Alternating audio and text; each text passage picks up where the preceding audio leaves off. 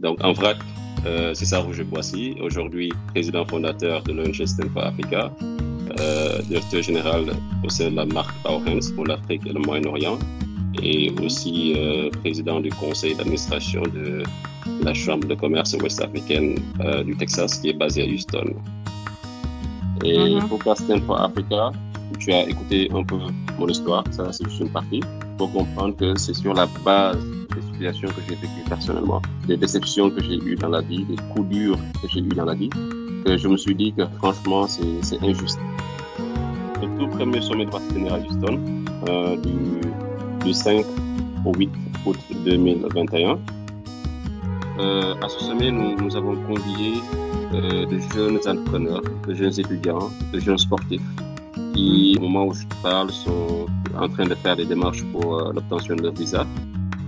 Des gens qui veulent se lancer dans l'entrepreneuriat et que vous avez votre boulot, assurez-vous de quitter quand vous serez suffisamment indépendant. Bienvenue sur African Success Stories en partenariat avec Orange Monnaie France. Rêver et agir pour une Afrique meilleure et autosuffisante, c'est le point commun des invités de ce podcast African Success Stories. Je suis Kadi, animatrice radio et télé, désormais podcasteuse d'origine africaine vivant en France. Je vous invite à faire une immersion dans des stories remarquables et surtout inspirantes d'Africains sur le continent ou de la diaspora qui ont entrepris dans divers domaines d'activité. Retrouvez-nous dans notre rendez-vous hebdomadaire sur les différentes plateformes de partage. Vous pouvez également intervenir comme annonceur sur le site web du podcast African Success Stories. Merci de vous abonner pour ne rien rater et surtout, excellente écoute. Chères auditrices et auditeurs, j'aimerais vous reparler de mon expérience avec Orange Monnaie France. Vous savez maintenant que je fais mes envois avec Orange Monnaie France, ce qui me simplifie réellement la vie. Je fais des transferts de mon canapé à l'heure que je veux. J'envoie mon argent en Afrique et en quelques secondes, il est immédiatement disponible. Savez-vous aussi que les envois d'argent sont aussi disponibles vers la France? Je peux envoyer de l'argent, par exemple, à mon ami à Bordeaux, comme un mandat cash, mais sans me déplacer et faire la queue. Et c'est gratuit pour celui qui envoie, donc pour moi. Lui reçoit l'argent dans la seconde, il peut le transférer sur son compte bancaire ou retirer du cash dans une boutique qui commercialise Orange Money. Ça lui coûte euh, entre 1 et 4 euros en fonction de la somme retirée. Tellement pratique. Faites comme moi, utilisez Orange Money, surtout que j'ai un cadeau pour vous. Votre prochain transfert vous est offert avec le code promo promo 2021. P-R-O MO 2021. Pour tout savoir sur ce service, rendez-vous sur orangemonnaie.fr.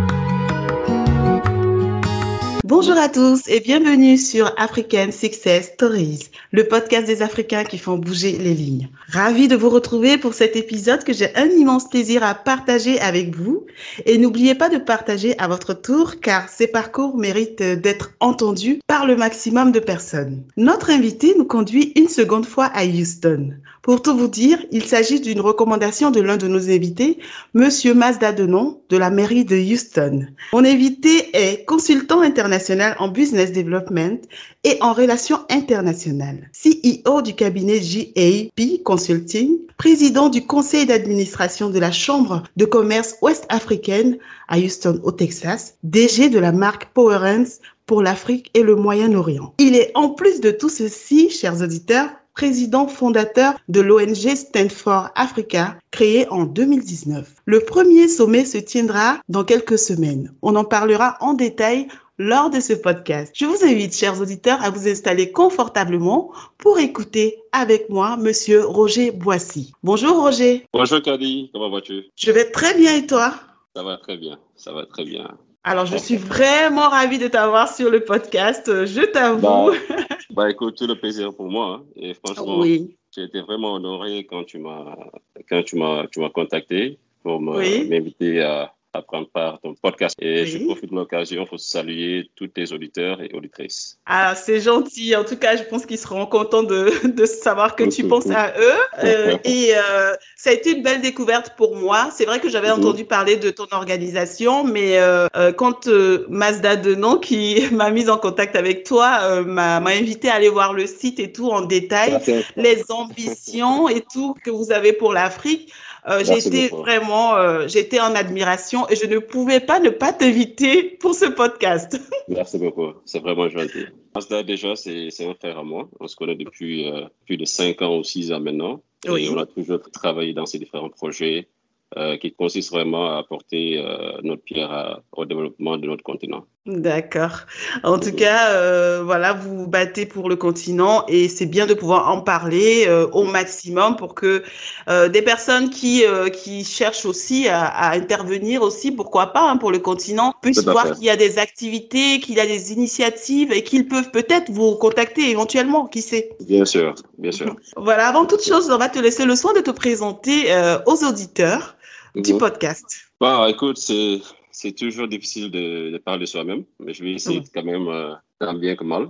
Hein. Euh, alors, moi, je suis Roger Boissy.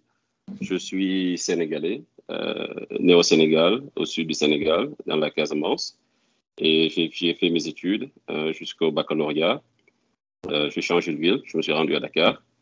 et de Dakar, là, j'ai fait un saut vers le Maroc. J'ai fait pratiquement cinq années de ma vie où j'ai étudié la finance et le management des organisations. Alors, euh, après ça, j'ai fait le master au Maroc, puis je me suis envolé vers les États-Unis pour faire des études en sciences politiques. Donc, en vrac, c'est ça Roger Boissy, aujourd'hui président fondateur de l'ONG for Africa, directeur général au sein de la marque Power pour l'Afrique et le Moyen-Orient, et mhm. aussi euh, président du conseil d'administration de la Chambre de commerce ouest-africaine euh, du Texas, qui est basée à Houston. D'accord. En tout cas, enchanté de faire ta connaissance. Merci beaucoup. Tout le plaisir. On a hâte d'entendre tout ce que tu, tu fais, en fait, de savoir comment tu, tu, tu arrives à faire tout ceci.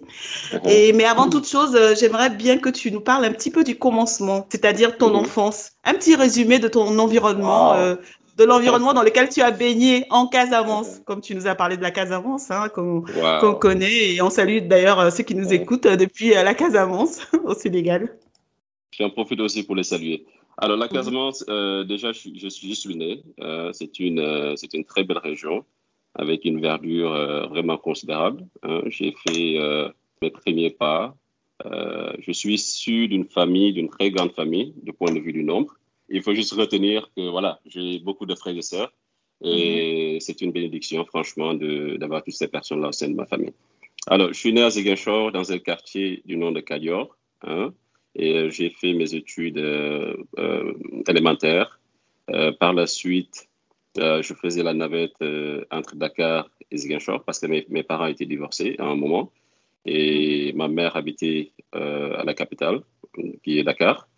Euh, euh, il y a des années où j'ai étudié euh, à Ziguinchor et des années où, j'ai étudié à Dakar. Donc, et là, ça m'a permis de, de, me rapprocher de, de, mes deux parents, hein, mon père et ma mère. Alors, mhm. mais j'ai passé la plupart de mon temps quand même à Ziguinchor. Donc, j'ai fait par la suite le collège Sacré-Cœur de Ziguinchor, où j'ai obtenu mon BFM. Hum, et après ça, je me suis euh, inscrit au collège Saint-Charles-Wanga, où j'ai fait mes études jusqu'au baccalauréat en série littéraire L2. D'accord? Oui. Alors, après, euh, il faut dire, de rappeler déjà qu'en étant à Ziguinchor, j'étais un garçon, au début quand même, j'étais un garçon très calme. Et puis par la suite. Qu'est-ce qui s'est passé? Par la suite, les circonstances m'ont transformé. Euh, mhm. un jeune, euh, je ne veux pas dire sauvage, mais quelqu'un qui, qui, était un peu turbulent, hein, un enfant qui, qui, faisait beaucoup de bruit, euh, qui fatiguait tout le monde, qui, qui n'avait pas du tout de respect pour les grandes personnes. Et tu sais comment le respect est important pour nous en Afrique. Alors, je peux dire que d'une part, c'est du, c'est une anecdote que je vais raconter. En fait, il y avait dans notre quartier, nos aînés aimaient jouer à un jeu qui consistait à donc, chacun d'entre eux devait aller chercher au sein de son foyer le garçon le plus têtu, d'accord? Et mhm. ils, organisaient en fait des combats entre les garçons les plus têtus de chaque famille. Et donc, du ah coup, quand, quand, mes grands frères venaient chez nous, j'avais euh, d'autres grands frères qui étaient là, mais ils préféraient me choisir moi. Donc, euh, et on se mettait à nous battre entre nous, hein, euh, nous les jeunes, les petits du, quartier, mhm. qui étions considérés comme les plus têtus. Je pense que ça, quand même, ça m'a ça m'a transformé en ce petit sauvage que, j'ai mentionné tantôt. Oui. Et du coup, ce qui, ce qui l'a empiré, c'est que quand je me suis rendu à Dakar, quand je suis parti visiter ma mère, donc ma mère, elle habitait dans une, dans une banlieue. Donc, c'est un quartier qui est vraiment euh, connu comme étant le ghetto de Dakar, quoi. Euh, c'est un quartier de notre Grand Yoff euh, où il y avait le banditisme était vraiment à un niveau très élevé. Il y avait beaucoup de bars dans tous les coins. Hein. C'était vraiment le désordre dans ce quartier. Et c'était un quartier où, on veut dire que la loi du plus fort régnait. D'accord? Quand je suis arrivé dans le quartier, ma mère qui y habitait et qui connaissait un peu les réalités, euh, et voulait quand même s'assurer que son fils ne serait pas euh, la proie à tous ces prédateurs qui sont dans le quartier.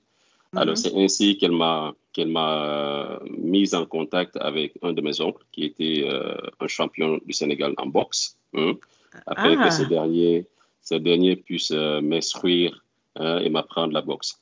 Donc, du coup, tu, tu, prends un jeune qui était déjà un sauvage, oui. tu, tu, tu, lui donnes encore cette, euh, cette assurance de, de, connaître, de savoir comment puncher. Ça va se battre et euh, tout, ouais. Voilà, mm. donc euh, ça a un peu aggravé la situation. Du coup, à un moment, je, je prenais. c'était dans ma tête, c'était comme si personne ne pouvait me battre en fait. Tu étais Mohamed Ali, quoi. Voilà, j'étais Mohamed Ali dans ma tête. Donc, donc du coup, je passais toutes mes journées à me battre quand je partais à l'école. Les années où j'ai étudié à Dakar auprès de ma mère, chaque fois à la descente, j'étais là. Je cherchais à me battre. Dans le quartier, je peux dire que j'étais le, garçon le plus détestable et détesté, franchement. ça ne se voit pas euh, aujourd'hui, hein non, non, non, non, ça ne se voit pas du tout. Ça se voit pas. Quand je raconte ma vie, mon parcours aux gens, parfois les gens ne me croient pas. Mais c'est ça, c'est mon enfance. Je n'en suis pas fier du tout, crois-moi. Oui. Et mhm. si j'avais une baguette magique pour remonter le temps et le changer, ce serait la, la première des choses que j'allais faire. D'accord? Ah, Alors, mais vu qu'il s'agit de, de, faire, de parler de son enfance en toute honnêteté et sincérité, voilà par où je suis passé. Et mhm. euh, euh, j'ai fait des choses dont je ne suis pas fier dans le passé quand j'étais garçon, quand j'étais euh, beaucoup plus jeune. Et je, je, vais dire que ce qui m'a sauvé, c'était les écoles privées catholiques. Ça, je le dis. Oui, d'ailleurs, euh, j'ai une petite question là-dessus parce que euh, déjà quand on, on, entend ton nom et ton prénom, on s'imagine pas que tu viens du Sénégal. Donc euh, tu fais partie d'une minorité hein, au, Sénégal, hein, voilà. Donc donc j'avais envie de te poser cette question d'ailleurs lors du podcast. Tout à fait. Donc ta famille est chrétienne, j'imagine. Ma famille est chrétienne. souvent les gens pensent que tous les Sénégalais sont musulmans. Oui. Euh, chose qui se comprend parce que euh, voilà, c'est un pays à majorité, euh, une majorité musulmane. Donc du coup, euh, certains qui ne connaissent pas très bien le Sénégal pensent qu'il n'y a que des, que, des, musulmans au Sénégal. Mais il y a, y a, une infime partie des, des chrétiens. Euh, les gens disent que nous sommes 5%, mais je pense que nous sommes un peu plus de 5%. et je, je, fais partie de, de, ce, de cette minorité-là, chrétienne, qui est au Sénégal. Donc, né de parents chrétiens, catholiques. Euh, je suis pratiquant et voilà quoi, je, je, suis incroyable. Et tu ne sentais pas une différence vu que l'environnement général en, au Sénégal, euh, voilà, c'est vit au rythme euh, voilà de, de, de, la religion musulmane. je dis en général, hein, j'ai jamais vécu, mais j'imagine que quand il y a une majorité musulmane, il y a quand même un rythme qui est pris par rapport à l'ensemble. Toi, tu t'es senti, tu t'es senti à l'aise dans tout ça. Il n'y a pas eu de soucis particuliers, j'imagine? Non, non, non, non. Écoute, moi, ah. la plupart de mes amis sont musulmans. La plupart de mes amis musulmans, je les fréquente. Euh, quand il y a des événements musulmans, je suis devant. Euh, je chante les, chansons musulmanes. Il y a ce qu'on ah. appelle euh, les goudis adjuma, c'est tous les jeudis. on se retrouve chez un ami. je me souviens très bien quand on était enfant, on se retrouvait chez un ami de nom de l'ancien Abbas et on portait les kaftans euh, les boubous blancs et on se mettait à, euh, plutôt autant pour moi à chanter les, chansons religieuses musulmanes. Et ça, je le faisais tout, je maîtrisais toutes ces chansons quand j'étais jeune. Euh, et puis, ça, ça me faisait plaisir quand même. Mm-hmm. Je pense que ça m'a ça m'a ouvert l'esprit et ça fait que je suis très ouvert aux autres religions, aux autres croyances, quelles que soient la, les origines de la personne, sa nationalité, sa religion je suis toujours euh, très enclin à, me connecter avec eux, à comprendre d'où ils viennent et à pouvoir nouer euh, facilement une relation avec ces gens-là. Ça m'a beaucoup aidé. Ça, c'est ouais, ça, c'est super. ça, il, faut, il, faut, souligner aussi qu'au Sénégal, aujourd'hui, je peux dire que euh, à travers le monde, le Sénégal fait partie, euh, est, une, est, un exemple en tout cas. Euh, quand on parle de dialogue islamo-chrétien, c'est vraiment mhm. une réalité. Et ça, je passe, c'est pas des, de, de mots, c'est une réalité. Et je pense que ça se magnifie tous les jours. Euh, tous les événements, euh, les grandes fêtes sont célébrées ensemble. Euh, quand les chrétiens, Noël arrive, les musulmans le célèbrent avec nous, partagent avec nous. Tabaski, pareil. Quand la Pâque arrive, l'Engalar, on, on, partage avec les musulmans et tout. Même quand tu ne donnes pas aux, musulmans, ils sont fâchés contre toi. c'est tout à fait normal. non, mais c'est pareil, hein, c'est pareil au Burkina, mais il y a, la majorité, au Burkina, il y a beaucoup plus de chrétiens, mais effectivement, il y a quand même une certaine, euh, une harmonie pendant les fêtes, euh, les uns vont chez les autres, euh, ainsi de suite. En fait, ça se, les gens partagent les repas et ça, ça fait, ça fait plaisir. D'ailleurs, bientôt, il y a la Tabaski et tout le monde, tout le monde fête la Tabaski, que ce soit les musulmans ou les chrétiens, c'est comme ça. D'accord. Je pense que le monde devrait être, comme ça. Euh, Franchement. C'est vraiment fou de voir des, euh, des pays où les gens s'entretuent parce qu'ils euh, ils ont des, des, croyances différentes, Pour la religion, d'obédience différentes. je pense que c'est vraiment désolant. Hein, parce que, en fin de compte, nous, avons, nous, nous tendons tous vers un seul Dieu. Et mm-hmm. quel que soit le nom avec lequel nous, nous désignons, donc je pense que c'est le même. C'est sûr, c'est sûr. Donc, du coup, toi, tu as fait des écoles euh, catholiques qui t'ont aidé quelque part, euh, comme tu disais. Tout à fait. J'ai commencé avec des écoles publiques. Donc, peut-être que ces écoles publiques-là n'ont pas pu changer grand-chose à moi.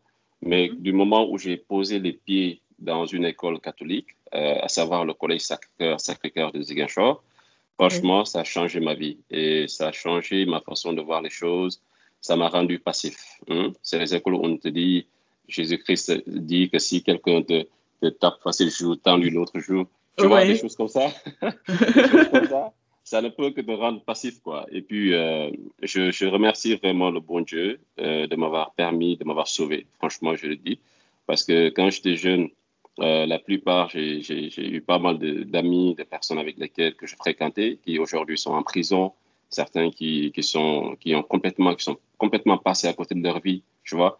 Je peux dire que mhm. je suis, je suis un rescapé de la vie, quoi. Franchement, je suis un rescapé de la vie parce que mon environnement n'était pas bien, les gens que je fréquentais, c'était pas bien. Et puis, en tant que jeune, j'aimais à, à, rester aux côtés, de, aux côtés de personnes qui étaient connues comme de, vrais délinquants, des gens qui ont commis des meurtres, hein, des brigands et qui, euh, qui, qui, qui, étaient tout le temps chez nous dans nos quartiers parce qu'il y avait trop de bars dans le quartier. C'était, c'était le, je ne vais pas dire le mot, c'était vraiment le, euh, l'anarchie, quoi. Donc, si je peux dire mhm. comme ça. Et, en tant que jeune à l'époque, dans ce, dans ce quartier-là, euh, j'étais frappé. difficile.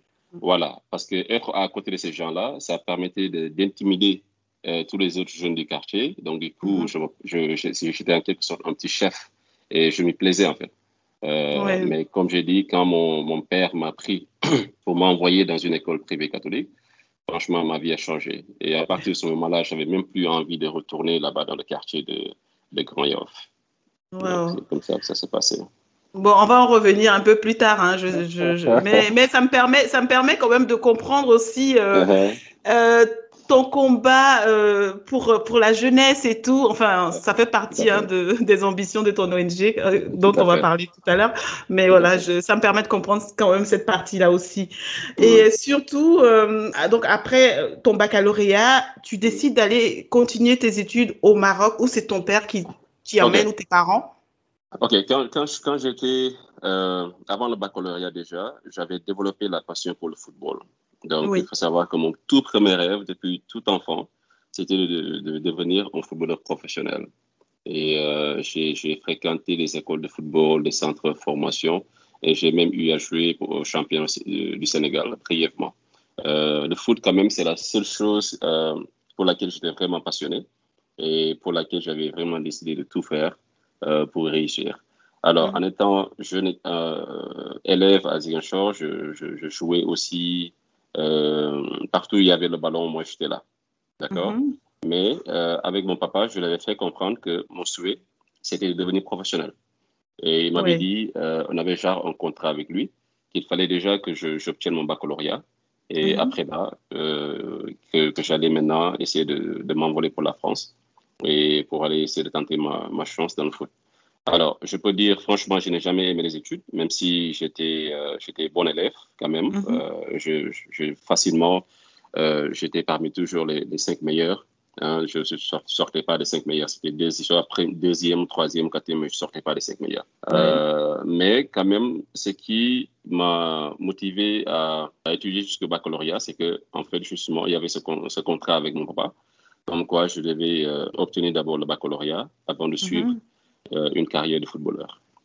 Alors, euh, après le baccalauréat, donc je me suis rendu à Dakar euh, justement pour commencer les démarches pour me rendre en France. Et mhm. en même temps, je, je, je, jouais dans un centre de formation du Racing Club de Lens à Dakar. Et après, j'ai fait l'US Wakam, euh, championnat du Sénégal, où j'ai commencé à m'entraîner et tout. Alors, euh, le moment venu pour déposer le visa pour la, la France, j'avais tous les documents nécessaires. Malheureusement, le visa ne m'a pas été accordé. Ah, C'était vraiment, vraiment très dur à avaler. Hein. Pour moi, c'était la fin du monde. Euh, oui, tu étais trop préparé pour ça, en fait. Bah, c'est ça, je me suis, j'étais trop préparé et juste avant ça, je m'entraînais tellement dur. Le matin, le soir, j'étais tout le temps en train de m'entraîner. Je partais m'entraîner au foot le matin au centre de formation.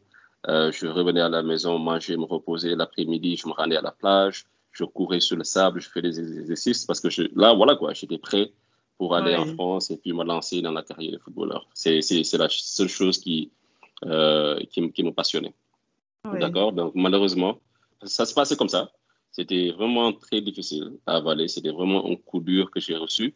Euh, mm. pendant, pendant deux mois, pratiquement, je ne sortais pas de chez moi. Je me oh levais, je, restais à la maison, au salon, sur le canapé, je me couchais toute la journée. Je regardais la télé. Petite dépression quand même par rapport à ça. Je me suis, j'étais dans une euh, dépression très profonde, franchement. Ma maman venait à chaque fois qu'elle euh, rentrait de la maison après une journée de travail. Elle venait me trouver dans le salon, elle avait pitié de moi, elle me regardait, je savais qu'elle me regardait et mhm. qu'elle avait profondément mal pour moi parce que, voilà, elle savait à quel point je m'étais, euh, ça me tenait à cœur. Et c'était vraiment très dur. Alors, à partir de là, j'ai abandonné le football. Je me suis dit que c'était fini, que j'allais pas, que j'allais plus réussir dans le football. Euh, Chose qui, qui, était une erreur, une très grave erreur que je, que je regrette jusqu'à aujourd'hui. Tu aurais pu évoluer quand même au pays, n'est-ce pas J'étais encore très jeune et j'ai abandonné de sitôt. Hein. J'avais euh, j'avais 20 ans à l'époque, uh-huh. chose qui c'était pas du tout trop tard pour moi de, de continuer à travailler. J'étais très talentueux, ça je le dis, tout le monde le reconnaît. Euh, et en plus, j'ai la taille, je mesure 1m86 et quand je m'entraîne sérieusement, je vois que mhm. j'avais le gabarit, j'avais la technique, j'avais pratiquement tout. Et c'est des choses sur lesquelles j'ai vraiment travaillé. Parce que voilà, mon rêve, c'était ça. Je, voulais vraiment réussir dans le foot ou rien du tout. Donc, euh, ça, je vais abandonner aussi les études. Euh, j'avais tout abandonné en fait. J'étais devenu quelqu'un qui. Euh, ah, c'était un rêve brisé quand même, hein? Un rêve brisé. Hmm. C'était un rêve brisé. Et ça, ça, ça c'est arrivé à plusieurs jeunes, des milliers de jeunes à travers l'Afrique. Et tu vas comprendre d'où vient euh, la création de mon ONG. Oui, aussi pour les sportifs. Je sais qu'il y a une partie euh, très importante pour les sportifs. Oui, ok. tout à fait. Alors, euh, donc après, après ça, je suis resté pendant pratiquement une année et demie. Je faisais rien du tout, franchement. Je, ne faisais rien, absolument rien. J'avais aucune ambition. Pour moi, c'était fini, quoi. J'allais devenir comme les jeunes de mon quartier, hein, ceux ah. qui se levaient, qui n'avaient rien à faire, qui étaient là et qui, qui allaient blâmer le gouvernement pour oui. euh, leur malheur tout le temps, d'accord? Et après ça, j'ai eu quand même, euh, j'ai un, un, un, cousin à moi qui était au Maroc, qui était parti pour les études.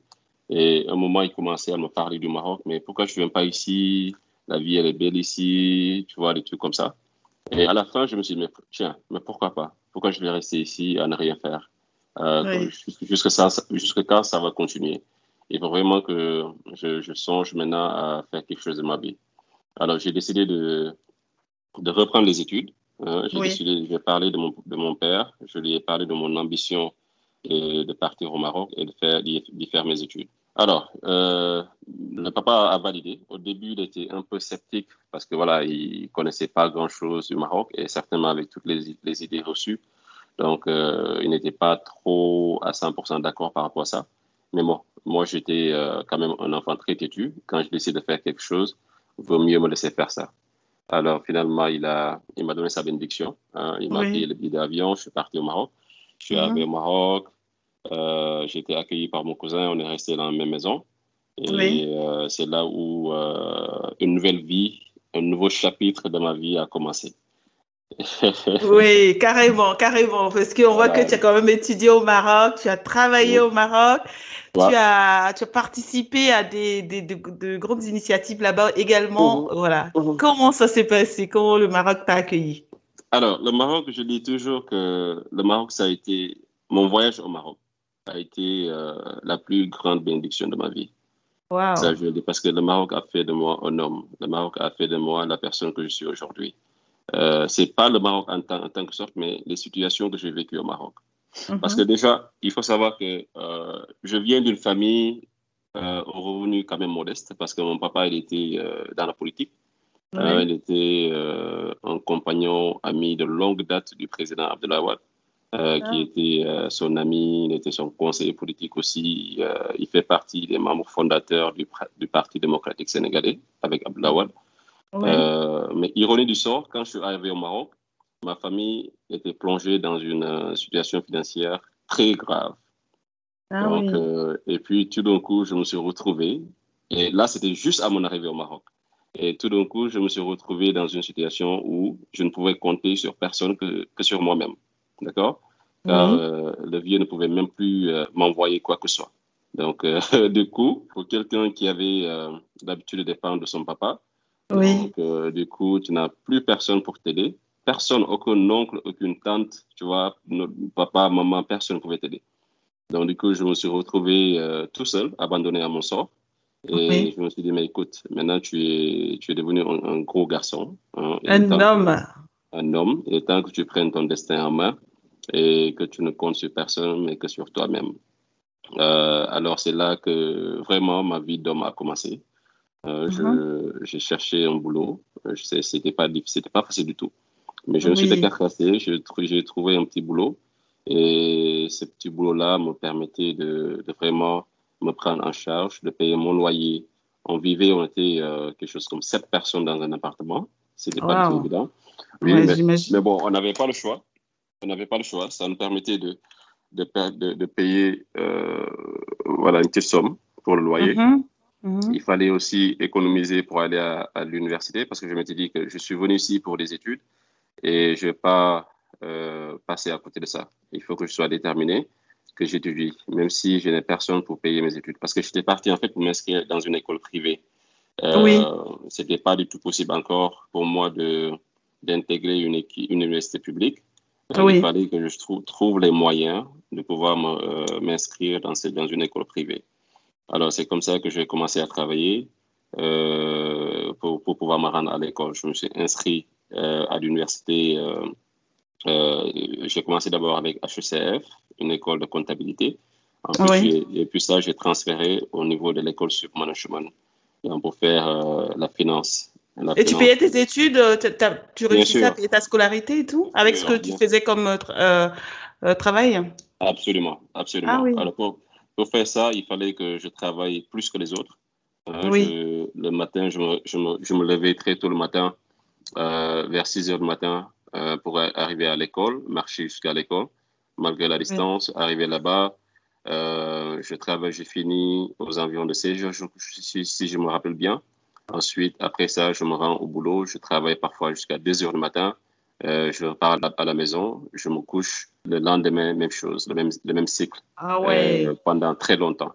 Alors, j'ai fait ça pendant des années et c'est ce qui me permettait euh, de pouvoir euh, payer mon loyer, mes études, euh, sans oublier la maman qui était au Sénégal, oui. que je prenais aussi en charge. Donc, ce n'était pas du tout évident. Alors, mais il, il, faut savoir que le boulot que je faisais, je fais en sorte de faire partie des, des meilleurs. Donc, ce qui me donnait quand même euh, un salaire de 500 000 francs CFA, chose qui était vraiment considérable à l'époque. Ah oui, carrément. Ah oui, c'est un, bon salaire quand même pour. Et c'était mhm. un travail qui avait un lien avec ton, tes études ou pas du tout? Non, non, c'était les call ah C'était dans les call centers. Ah oui, c'est vrai. Ça, ça, a commencé à se développer depuis. Oui, cette, voilà. Donc, mm. il, fallait, il fallait que je me performe, franchement, que je maîtrise la chose pour faire partie des meilleurs, pour faire partie de ceux qui touchaient le, le maximum d'argent. Et après juste quelques mois, j'étais devenu parmi, j'étais parmi les top 2 les deux top personnes de l'entreprise qui touchaient le plus gros, le, plus gros salaire. Et il y avait, ah. il y avait un Béninois et moi. Donc, euh, à chaque fois, lui et moi, on comparait combien tu as gagné ce mois, combien tu as, gagné ce mois? C'était le challenge, quoi, tout le temps. Quand il me dépassait ce mois-ci, le mois prochain, moi, je le dépassais. Donc, c'est comme ça qu'on faisait. Et du coup, franchement, 8000 dollars, 8000 dirhams, quelque chose comme 500 euh, 000 francs CFA à l'époque, ça m'a trop aidé, quoi. Ça m'a beaucoup, beaucoup aidé à payer mon loyer, mes études et tout ce que je faisais. Et je rendais grâce à Dieu. C'était pas du tout facile. C'était pas du tout facile. Pas du tout facile. Ah oui, non, mais... il fallait le faire. J'avais, j'avais ma vision. Je m'étais dit qu'il fallait que j'obtienne mon diplôme et que j'allais me tuer, me donner à fond.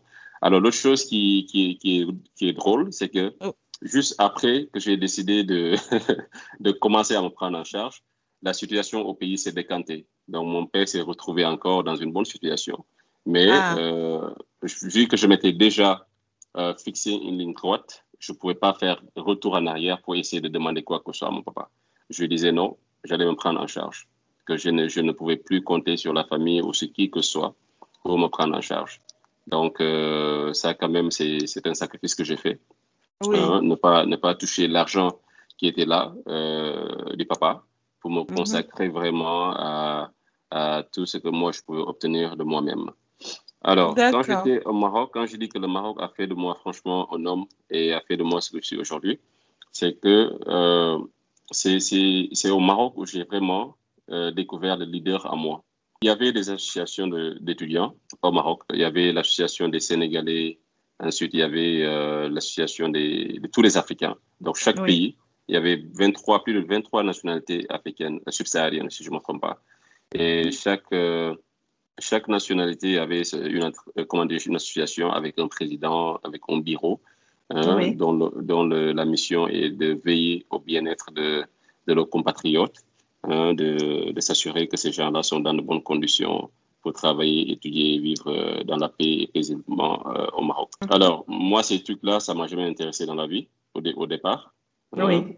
quand je voyais mon papa, quand j'étais jeune et que je voyais mon père euh, écrire des discours, bien aller faire des discours, bien qu'on sort, moi je me posais la question, je me dis, mais attends, comment est-ce que dans cette vie-là, c'est possible qu'une personne choisisse de faire ça parmi tous les métiers qu'il y a dans cette vie? C'est-à-dire que moi, je ne pouvais pas, franchement, je ne pouvais pas m'imaginer, franchement, qu'une personne allait choisir cette vie-là, quoi, de devenir leader, d'être là, c'est stressé avec. C'est stressé, il faut, faut rassembler les gens, régler les, les, conflits. Euh. Hein, faut, être là à travailler pour d'autres personnes qui, souvent sont ingrates. Hein, c'est ça. Moi, je ne pouvais pas imaginer ça, quoi. Mais c'est décidé sans savoir que le, que le destin me réservait. Alors, le sang ne se perd pas. Je dis ça souvent dans mes, dans mes podcasts. c'est maintenant, maintenant que je le comprends. C'est maintenant que je le comprends. Et c'est d'ailleurs, c'est maintenant que je comprends. Chaque fois que je parlais à mon papa de mon rêve de devenir footballeur, il était souvent très. Euh, en tout cas, il était nonchalant par rapport à ça. Il n'a jamais montré vraiment que c'était quelque chose qu'il voulait que je fasse. Même c'est maintenant, en fait, que je comprends pas mal de choses. Oui, parce qu'il euh, il savait, il sentait peut-être que tu pouvais faire autre chose. tout à fait, tout à fait. Alors, euh, il y avait un jour où il y avait une, une réunion de la communauté sénégalaise et il y avait le même cousin, euh, il, s'est préparé à aller et il m'avait invité à prendre part à cette réunion. Moi, je n'étais pas du tout intéressé. Mais vu que tous mes colocs euh, avaient décidé de, de se rendre, d'aller participer à la réunion, et j'avais rien d'autre à faire à la maison, je me suis dit, mais tiens, attends, je vais y aller juste pour passer du temps. Mhm. Alors, je suis arrivé dans la salle, euh, il y avait vraiment un désordre. Hein. Les gens qui, qui ont convoqué la réunion même sont, ne sont pas arrivés. Ils sont arrivés mhm. que 30 minutes après. Et il y a, y a, des disputes à n'en pas finir, il y a le désordre, il y a le tralala de, gauche à droite. Et euh, j'ai pris la parole. À un moment, ça me saoulait. Euh, je me suis mhm. levé pour prendre la parole, euh, pour manifester un peu mon, mon, mon mécontentement. Et quand j'ai fini de, de, faire mon petit discours, hein, c'était le tout premier discours que j'ai fait d'ailleurs en public. Et mhm. après ça, tout le monde, parce que c'est ce jour-là où on devait faire la passation, voter pour un nouveau président de la ah. communauté et mettre en place un nouveau, un nouveau bureau. Alors après ça, tout le monde, la plupart des gens dans la salle venaient me dire que tu dois, tu dois faire partie de, ce bureau. Moi, je ne comprenais pas pourquoi. tout le monde me disait, il faut que tu viennes partir. C'était comme s'ils ne me laissaient pas en fait le choix. J'étais en quelque sorte obligé de, de, faire partie du bureau, même si ce n'était pas quelque chose qui m'intéressait. Je n'étais pas du tout intéressé. Tu t'es révélé en fait. Voilà, voilà. Même à toi-même, tu t'es révélé. Voilà, c'est ça. Et je ne m'y attendais pas. C'était la dernière des choses que je, auxquelles je m'attendais. Je ne m'attendais pas du tout à, prendre la parole. Je m'étais dit que j'allais aller, là-bas, rester derrière, les écouter faire de tralala. Ça a fini, je rentre chez moi. Et ironie du sort, ça s'est passé d'une manière différente. Alors, ce mhm. jour-là, euh, l'élection du bureau, je, je, finis en tout cas par céder. Et j'étais nommé le, le chargé des relations extérieures. Donc, c'est lui qui était chargé d'entrer en contact avec les entreprises, d'entrer en contact avec les, les, autorités administratives, les ambassadeurs, les consuls et consorts. Donc, ah. euh, c'est comme ça que le destin a commencé à jouer. Euh, j'ai commencé à, à, m'impliquer et, j'ai commencé à nourrir cette passion-là parce que plus euh, le temps passe au sein de l'organisation et plus je vois les difficultés auxquelles les gens sont confrontés, les injustices qu'il y avait, hein, euh, les inégalités qu'il y avait. Et ça, ça me, ça me, ça m'a révolté. Mm-hmm. Euh, et du coup, plus ça avançait, plus je m'investissais, je, me donnais, plus je, sacrifiais parfois même mes études pour. ah oui, parce que tu te sentais vraiment. Tout à, tout à fait. tu es à 100%. quoi. Absolument, je suis comme ça. Quand je mets dans quelque chose, j'y vais à fond. Euh, parfois, je me suis sacrifié mes études quand c'était un cours qui n'était pas très, euh, voilà, qui n'était pas très, que je jugeais pas très important. Je, je partais pas. J'allais, je mhm. préférais euh, aller m'occuper de la situation des, de mes compatriotes à Fès et essayer de voir comment apporter des solutions, voilà, comment, comment rencontrer une entreprise qui pourrait nous aider financièrement à, à aider à, à mener nos activités à bien et pour aider la communauté sénégalaise. Alors, après une année passée à la tête de, de, de l'Association des Sénégalais en tant que chargé des relations extérieures, oui. je, me suis je me suis présenté pour devenir le président. Alors, quand, ah. je, me suis ah. quand je me suis présenté, il n'y a pas eu d'autres candidats. Donc, tout le monde a cédé. Ils ont. Euh... Tu as été le seul candidat. C'est-à-dire, ils étaient à l'unanimité, ils se sont dit, bon, voilà, tout à ah fait. Donc, euh, c'était pour la première fois. Il n'y avait pas du tout de candidat. Donc, je suis venu à l'unanimité, tout le monde a voté. Et je suis devenu le président de la communauté sénégalaise avec euh, une équipe de 19 personnes. Euh, c'est comme c'est déjà un gouvernement, quoi. Tu as une équipe pour la communication, les relations extérieures, les affaires sociales, les affaires administratives, culturelles, il y avait tout ça. Et notre rôle, c'était vraiment de, de, trouver des solutions, de discuter avec les autorités, voir comment euh, nous pourrions en tout cas euh, améliorer la vie de, de nos compatriotes euh, dans la ville de Fès. Et ça, quand même, ça, ça, ça, ça, requiert beaucoup, beaucoup, beaucoup de, d'engagement, beaucoup de sacrifices. Parfois, tu es obligé de prendre tes propres moyens, tes faibles moyens pour pouvoir mhm. financer. Parce que moi, je suis comme ça, en fait. Quand je suis responsable de quelque chose, je ne veux pas échouer. Je veux pas, je veux qu'à la fin, que je puisse sortir la tête haute. Donc, euh, tous les sacrifices que, que ça demande, euh, je fais tout hein, euh, pour, pour, pour, pour, faire ces sacrifices-là. Alors, je, nous avons terminé la première année hein, à la tête de la communauté. On a fait d'excellentes choses. On a aidé pas mal de cas sociaux. Pour la première fois, l'ambassadeur du Sénégal à Rabat et le consul sont, sont déplacés pour venir me rencontrer, venir à Fès, dans la ville, pour rencontrer les gens parce que je suis parti les inviter. Ils ont accepté mon invitation. Euh, j'avais, euh, j'avais vraiment une excellente relation avec les autorités sénégalaises qui m'admiraient et qui me considéraient comme, euh, comme leur fils, franchement. qui m'appelaient au téléphone comme si on était des amis. Hein, et à chaque fois que je descendais à Rabat ou bien à Casablanca, j'avais même pas besoin de demander une audience. Je venais et ils m'accueillaient dans leur bureau. Donc ça, quand même, c'était une grande fierté. on a fait un excellent travail. Et après ça, en 2012, en 2012, j'étais en classe d'examen. parce que c'était l'année où je devais faire mon, mon, euh, ma licence. Oui. Euh, l'année où je devais faire ma licence. Alors, quand je suis, j'ai terminé mon mandat à la tête de la communauté sénégalaise, les gens voulaient que je fasse un deuxième, j'ai refusé. J'ai dit non. Euh, je vais me consacrer à mes études Bien parce sûr. que mes, mes notes ont commencé à baisser. Et tout ça, c'est parce que voilà, je, je me sacrifie trop pour la communauté sénégalaise et je suis en train de m'oublier. C'est pas bien. Mhm. Donc, je suis venu ici pour les études. Maintenant, je vais vous rendre la- votre chose et je vais me consacrer sur mes études. Là, c'était c'était sans savoir que euh, d'autres personnes ont déjà dans leur tête l'idée que moi, je devienne le président des étudiants de, de toute la communauté africaine. Alors, Ah oui, quand même. voilà, après ça, un groupe, un groupe de présidents de communauté, je me Mhm. souviens, c'était, euh, il y avait la Côte d'Ivoire, il y avait le Niger, il y avait le Burkina Faso et il y avait un autre pays. Donc, c'était quelque chose comme cinq pays Mhm. qui, euh, qui venaient me voir tout le temps et qui me disaient, on veut que tu deviennes le président, tu dois devenir le président. Tu, veux, tu dois prendre l'association, euh, la Confédération des étudiants africains.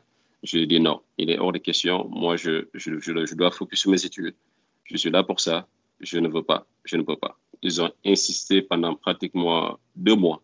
Et finalement, ils, ils sont partis voir euh, quelqu'un, un monsieur que je respectais très bien, beaucoup, euh, Oui. un Tchadien qui, qui était responsable des étudiants africains au sein de notre euh, université, de notre école, monsieur Moussa. Et c'était vraiment un ami, quelqu'un que je respectais euh, de par sa, sa probité morale, hein, son honnêteté, sa sincérité. Et c'était comme un grand frère pour moi, quoi. Et ils ont compris que c'était par là qu'ils de- devaient passer. Ils sont partis le voir, lui expliquer et tout. Et M. Moussa avait décidé de, de me convaincre. Donc, il m'a invité dans son bureau. Je suis parti. Il a commencé à me convaincre, à me convaincre. Non, tu dois faire ça. Je sais qu'avec les études, c'est pas évident. Mais moi, je vais t'aider. Tu consors. Et finalement, il m'a convaincu. Finalement, Comme il quoi, on peut pas, Voilà. on peut pas échapper à sa destinée. hein. C'est ça, c'est ça, c'est ça, c'est ça. Alors finalement, il m'a convaincu. J'ai dit, OK, c'est bon, je vais me présenter aux élections. Alors, aux élections, on a l'ancien président qui avait déjà fait deux mandats euh, et voulait faire un troisième, chose que les chartes interdisaient. Donc, c'était Mhm. déjà la guerre. Le- tu sais, en Afrique, le pouvoir est doux. Eh Donc, oui. le gars, il voulait. Ah, personne ne veut quitter le Donc, pouvoir. le, gars, le gars voulait faire un troisième mandat parce que voilà, quoi, je- j'imagine que sa vie était belle. Alors, c'était, c'était problème. C'était des palabres, quoi. Franchement, des Mm. discours à n'en pas finir. Le gars ne voulait pas lâcher. On a fait appel au, Conseil confédéral, qui, était, qui était à Rabat, le siège de l'association. Et ils sont déplacés, ils sont venus à Houston pour essayer, euh, autant pour moi à Fès, pour essayer de régler les problèmes et tout. Finalement, j'ai dit, euh, vu que le gars ne veut pas lâcher et on ne peut pas continuer comme ça dans cette guerre à n'en pas finir, on a qu'à aller faire des élections. Donc, il s'est présenté, on est parti au premier tour, première élection, on était les deux candidats. Il a perdu. Au premier, c'est sur 21 qui ont voté pour moi et 3 qui ont voté pour lui. Il a refusé qu'il a perdu. Il dit qu'il n'a pas perdu. Non. Il dit qu'il n'a pas perdu. C'était une, obsession. J'ai dit, à mes gars, les gars ont commencé à se remonter. J'ai dit, il n'y a pas de souci. On va aller à d'autres élections. Ils n'ont qu'à choisir les personnes qu'ils veulent pour Mhm. être parmi les jurys. On va aller à une autre élection. Là, c'était encore pire. 22 ont voté pour moi et un seul a voté pour lui. Bon, qu'est-ce qu'il a fait? Parce que là, on se croirait dans, dans une élection présidentielle, là, dans des élections ça. présidentielles. Non mais, non, mais, non, mais franchement, c'est. Parce qu'en fait, il y avait beaucoup d'avantages à être le Mhm. président de la commune. Non seulement la notoriété qu'il y avait, le respect qu'il y avait, et puis euh, tous les établissements privés au niveau du Maroc euh, donnaient du sponsoring à l'association. Donc, du Ah. coup, certains utilisaient ces fonds-là pour faire leur vie. Ouais, Tu vois comment ça se passe. Oui. Donc, du coup, c'était euh, une position vraiment stratégique qui permettait à ces jeunes-là de, de vivre la belle vie. D'accord. C'est pourquoi le gars, il ne voulait pas abandonner. Alors, Mais. Et finalement, euh, après le, le- le deuxième tour, euh, la deuxième élection, il a finalement désisté. Désisté de façon, je veux dire, officieuse, mais euh, il partait derrière nous pour faire des coups bas. Pour nous Il n'a pas été un bon perdant, en fait. Voilà, il n'a pas été un bon perdant. Je voyais ça Parce que- venir. Hein. Voilà, parce qu'après ça, on a, on a eu zéro sponsor.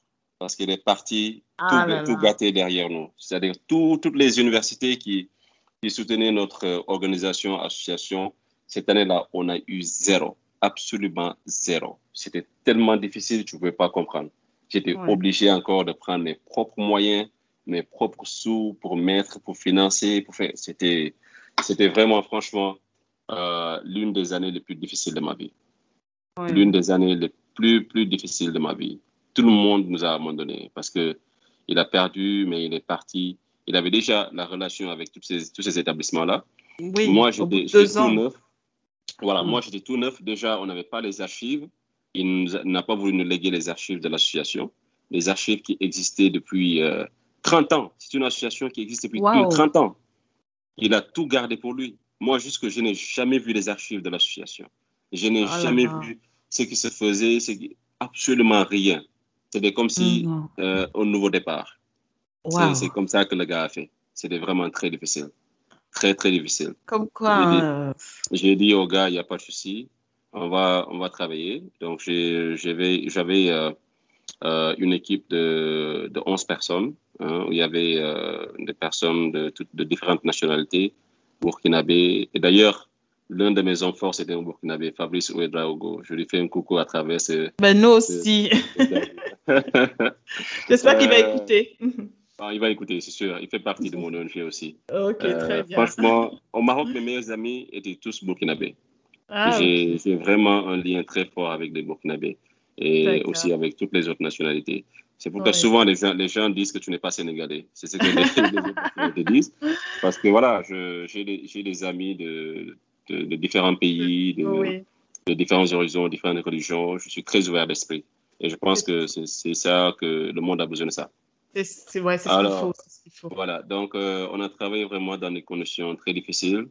Et à la fin de l'année, euh, chaque année, on, faisait, on faisait des, euh, des spectacles à la fin de l'année avant que les gens partent en vacances. Et mhm. cette année, nous, on, a décidé, on avait décidé de, de, faire un festival de la musique africaine. Et du coup, on s'est mobilisé, mobilisé quelques fonds qu'on avait personnellement. Et on avait aussi concocté un prêt auprès d'un Malien hein, qui, qui, était à Rabat, un commerçant. Il mhm. nous avait fait confiance et nous avait euh, prêté euh, une somme pour pouvoir organiser ce, ce, ce, ce festival-là. Alors, à l'époque, on a invité Mokobe de la, depuis la mhm, France. Oui. Euh, on a invité Serge Beno. À l'époque, il commençait à, à, à devenir feu, flamme au niveau de la Côte d'Ivoire. Il y avait aussi Titi du Sénégal, il y avait les artistes maliens. Donc, c'était un grand festival qu'on avait organisé. Ah oui, quand même. Oui, vous, vous, avez, vous aviez de, de, grosses têtes d'affiche, quoi. Et même, hmm. et même Singila, on avait, on avait ah. euh, déjà versé l'avance son billet d'avion. Malheureusement, le, gars, il a arrêté son billet d'avion. Je ne sais pas s'il dormait, qu'est-ce qu'il faisait? Oh là là, c'est dommage. c'est dommage. Alors, Singina, tu nous dois un concert. Ça sera à Houston cette fois-ci. J'attends, j'attends. Si, si, si, s'il écoute ce, ce, ce, podcast, il n'a qu'à se préparer. Il va nous payer Ça sera à Houston cette fois-ci. Il va, il, va, nous payer. Les... Alors, c'est ça. Donc, le, le, concert en question, ça s'est très bien passé. Euh, L'ambiance était vraiment top. C'était vraiment joli. Les gens sont, se sont amusés. Euh, ils, ils ont vraiment apprécié. Mais derrière, les dégâts financiers étaient catastrophiques. On a fait de ah. très grosses pertes. Très, très grosses pertes. Et franchement, cette situation m'a appris le sens de la responsabilité. Parce qu'après ça, voilà, euh, la plupart de mes équipes, tous sont partis, sont partis dans leur pays. Et j'étais le seul, le président, hein, mm-hmm. euh, avec euh, tous ces problèmes-là dans ma tête. Bon, j'aurais pu prendre mes bagages et fuir, partir au Sénégal. Oui. je m'étais dit que j'allais pas le faire, que j'allais rester, euh, gérer cette situation jusqu'à la fin. Et puis après ça, essayer de, de voir ce que j'allais faire de ma vie. Mais euh, c'était vraiment une situation très difficile. Euh, je suis tombé encore dépressif, malade. J'étais tombé malade au point de mourir. Franchement, j'ai failli mourir. Sérieusement? À cause de... voilà. Non seulement la fatigue que j'ai accumulée, mais plus le stress, hein, tous ces tous ces créanciers qui nous appelaient, qui m'appelaient au téléphone matin, midi, soir, qui m'ont menacé, hein, qui disaient que j'allais t'amener en prison, que je vais, je vais envoyer des bandits te tuer et consorts. Hein, donc, euh, c'était vraiment un moment très, très difficile dans ma vie. Mais quand même, euh, ça m'a appris le sens de la responsabilité parce que je m'étais dit que euh, toute personne qui allait m'appeler, j'allais décrocher. J'allais écouter mm-hmm. ce qu'ils avaient à dire et que j'allais d'abord m'excuser euh, de, de, la façon dont les choses sont passées et leur faire comprendre que ce n'est pas ce que je souhaitais, mais mm-hmm. de leur demander de me laisser du temps, d'essayer de, trouver une solution. Alors, euh, ils n'ont rien fait. Ils ne m'ont pas amené à la police, ils n'ont pas envoyé des bandits me tuer, ni quoi que ce soit. Mm. je suis resté, j'ai obtenu un autre travail qui payait mieux, d'accord, oui. à mm-hmm. Rabat. Donc, euh, ce travail-là m'a permis de, de, gagner beaucoup plus d'argent. Et à chaque fois, à chaque fin de mois, quand je touchais mon salaire, je prenais une partie que je versais aux créanciers au nom de, de, de l'association. Alors que j'étais juste le président, j'aurais pu dire que voilà. Tu n'as pas pu avoir des, des aides euh, de, de je sais pas, d'organisation euh, pour au moins te sortir de cette situation qui n'est pas vraiment, voilà, tu, tu n'as pas dépensé l'argent, c'est pour un événement. On n'a pas eu mm. cette année, cette année-là, moi je ne comprenais pas. On a frappé à toutes les portes. On n'avait aucun soutien. Aucun soutien. Mais c'est justement parce que l'autre équipe est passée derrière nous et a fait ce qu'elle avait à faire. Donc, on n'avait aucun soutien dans la ville de Fès. Personne, je vous dis. Tout le monde nous avait abandonnés. C'est seul l'université où j'étudiais, sur management, qui, après s'être rendu compte de la situation dans laquelle on était, avec tous les problèmes auxquels on était confrontés, avait décidé de, de, de, m'aider avec une petite somme, je sais pas quoi, pour, pour gérer, en fait, euh, c'était la boisson. Je pense la boisson qui était, qu'on avait utilisée à, l'entreprise qui avait livré la boisson. Donc, c'est, la seule dette qui a été, euh, qui a été épongée par euh, le président de l'université et je le remercie d'ailleurs pour ça. Hein, même si je, je pense qu'on aurait pu avoir mieux que ça, mais c'est mieux que rien, franchement. Mm. Et après ça, il n'y a, y a personne d'autre. Personne ne m'a aidé personne n'était là. Hein, j'avais euh, mon frère Fabrice Ouedraogo du, du mhm. Burkina qui, était là avec, qui était là avec moi. Je peux vous dire que après ça, j'étais même mis dehors mon appartement parce que je n'avais pas de quoi payer mon appartement. Et c'était chez Fabrice que je suis parti. ah j'ai ouais. logé, mhm. logé, avec Fabrice pendant pratiquement un mois jusqu'au moment où il devait repartir au Burkina Faso pour aller euh, pour son stage, des choses comme ça. Mais depuis lors, j'ai des prix comme mon frère. Hein, mhm. Et on est ensemble jusqu'à aujourd'hui, c'est un frère. Il, est où en ce moment? Il est au Burkina il est, au Burkina. Il travaille pour la banque, africaine. Euh, donc, euh, c'est lui, c'est un frère à vie. Il y a mhm. aussi, il y a aussi quelques, quelques deux ou trois amis maliennes hein, avec lesquels je, je, qui sont toujours comme mes sœurs jusqu'au jour où je, te parle, parce qu'elles aussi, elles ne m'ont pas abandonné pendant ces périodes difficiles. Donc, euh, et dans la vie, il faut être euh, vraiment reconnaissant et savoir les, les, personnes qui sont là pour toi pendant que c'est difficile. Pendant que tous les autres partent et te laissent, il faut voir, il faut, il faut vraiment prendre euh, avec considération ces gens-là qui sont là pour toi pendant que c'est difficile. Et il y a quelques, quelques personnes, quelques rares personnes en tout cas, qui jusqu'à aujourd'hui, je te parle, sont, sont plus que les amis, sont des frères et mm-hmm. sœurs et font partie de mon ONG et tout ce que je fais, ils sont impliqués. Et ils seront à jamais font partie de ma famille, quoi. Donc, euh, c'est toute une histoire, c'est toute une aventure. C'est toute une histoire, et là, c'est juste un, résumé que je fais. D'accord. C'est pour te dire que euh, le Maroc, quand je dis que le Maroc a vraiment fait de moi un homme, a vraiment fait de moi la personne que je suis, c'est à cause de toutes les situations que j'ai vécues. sans mentionner toutes les fois où je suis parti aider un Africain qui était en difficulté, qui risquait la mort, et que je venais me sacrifier la nuit vers 3 heures du matin, 4 heures du matin, des agresseurs, les agresseurs qui, qui débarquaient devant leur porte et en tant que président, tu ne pouvais pas fuir tes responsabilités. C'était comme si, voilà quoi, c'était des suicides que tu commettais. Et euh, à chaque fois, Dieu m'a vraiment sauvé la vie. Et je dis toujours aux gens que j'ai vu la mort à plusieurs reprises. Et je lui ai fait un faux rendez-vous. Donc, euh, en tout cas, le Maroc, c'est tout, un livre oui. D'ailleurs, je suis en train d'écrire un livre sur ma. Une ah oui, ah oui, il le faut, il le faut. Voilà, hein, parce que... Il y a des, il y a des choses que, qui seront découvertes euh, sur le livre. Alors, euh, après cet épisode euh, du Maroc, je me suis, comme j'ai dit, je vis à Rabat. Et Rabat, je travaillais pour une entreprise qui, où je, je touchais encore plus d'argent. Et à partir de là, j'ai économisé de l'argent. Euh, et j'ai décidé de, de, de, me payer le voyage pour les États-Unis et venir étudier ici. bah, que je te laisse si tu as des questions par rapport au Maroc avant. non, non, on va, on va aller aux États-Unis directement.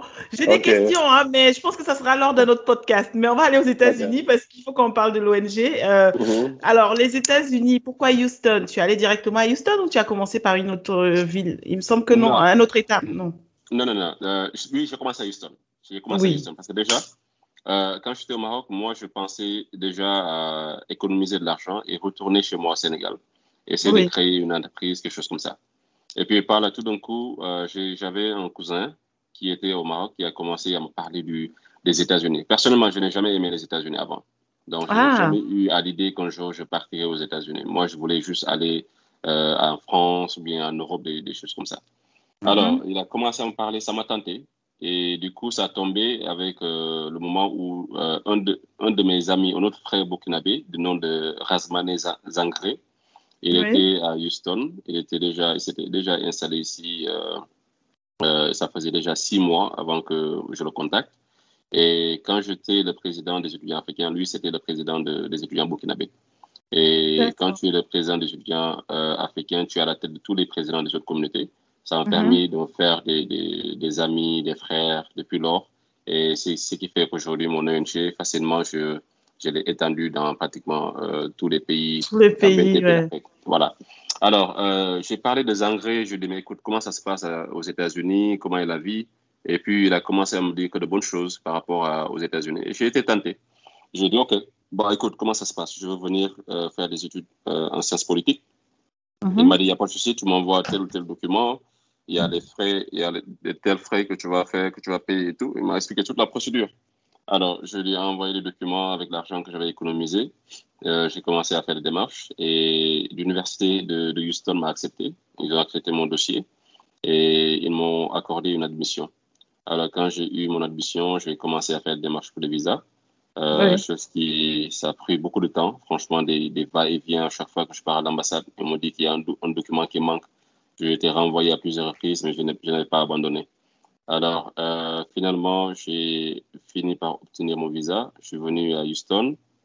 Euh, je suis arrivé à Houston et, euh, il y avait mon ami Zangri qui est venu me chercher à l'aéroport. Et je, suis, resté avec son, petit frère dans son appartement parce que son frère avait un appartement et il vivait seul dans son appartement. Donc, du coup, je suis venu partager l'appartement avec lui. Et mhm. on a habité ensemble pendant, je pense, deux mois. Et deux mois, par la suite, j'ai fait la rencontre d'un ami sénégalais. Mm d'un ami sénégalais. À l'époque, le, contrat de l'appartement où on était était sur le point d'expirer. Donc, du coup, j'ai aménagé avec euh, les frères sénégalais et j'habitais avec eux.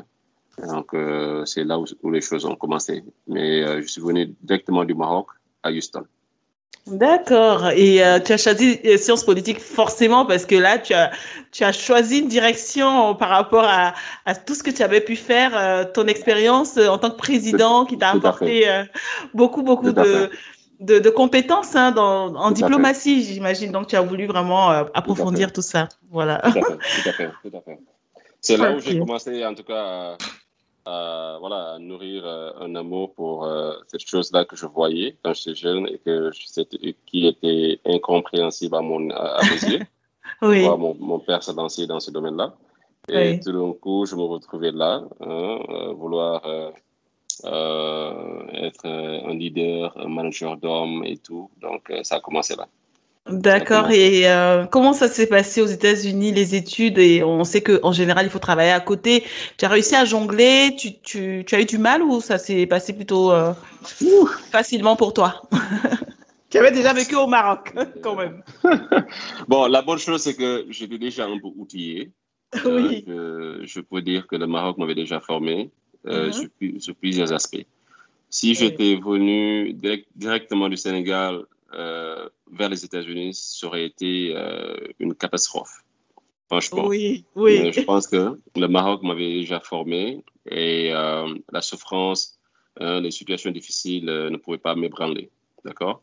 Mais il faut savoir qu'avant de venir aux États-Unis, souvent les gens n'ont pas toutes les informations nécessaires avant de venir aux États-Unis.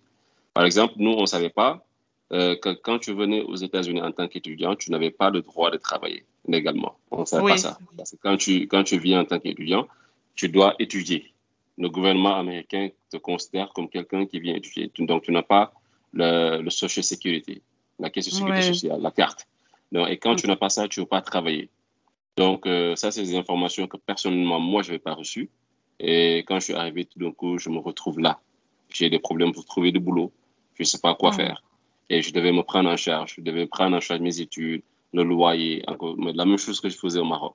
Oui. Alors, euh, je me suis rendu compte qu'il fallait euh, faire dans le noir, hein, comme tout le monde, comme le, mm -hmm. les jeunes étudiants qui étaient là. Oui. Alors, on a, on a commencé dans le petit boulot. On a fait le travail de voiturier. Hein, on, a, on courait fatigué pour aller chercher les voitures. C'était pas, c'était, c'était ah, pas facile. ah oui, c'est sûr. On voit ça souvent à la télé, nous, hein, depuis la France. Hein, mais... Ma chère. Ah oui. Ça, il, il, pleut, tu es là, tu cours. Ah ouais. Il neige, même Il si neige. c'est des, des, pierres qui tombent du ciel, tu vois. Wow. C'était pas du tout facile. C'était pas du tout facile. On a fait ça, euh, on a travaillé dans les restaurants, on a lavé les assiettes, on a même ciré les chaussures ici, je te promets. Wow. On a même ciré les chaussures, on a tout fait.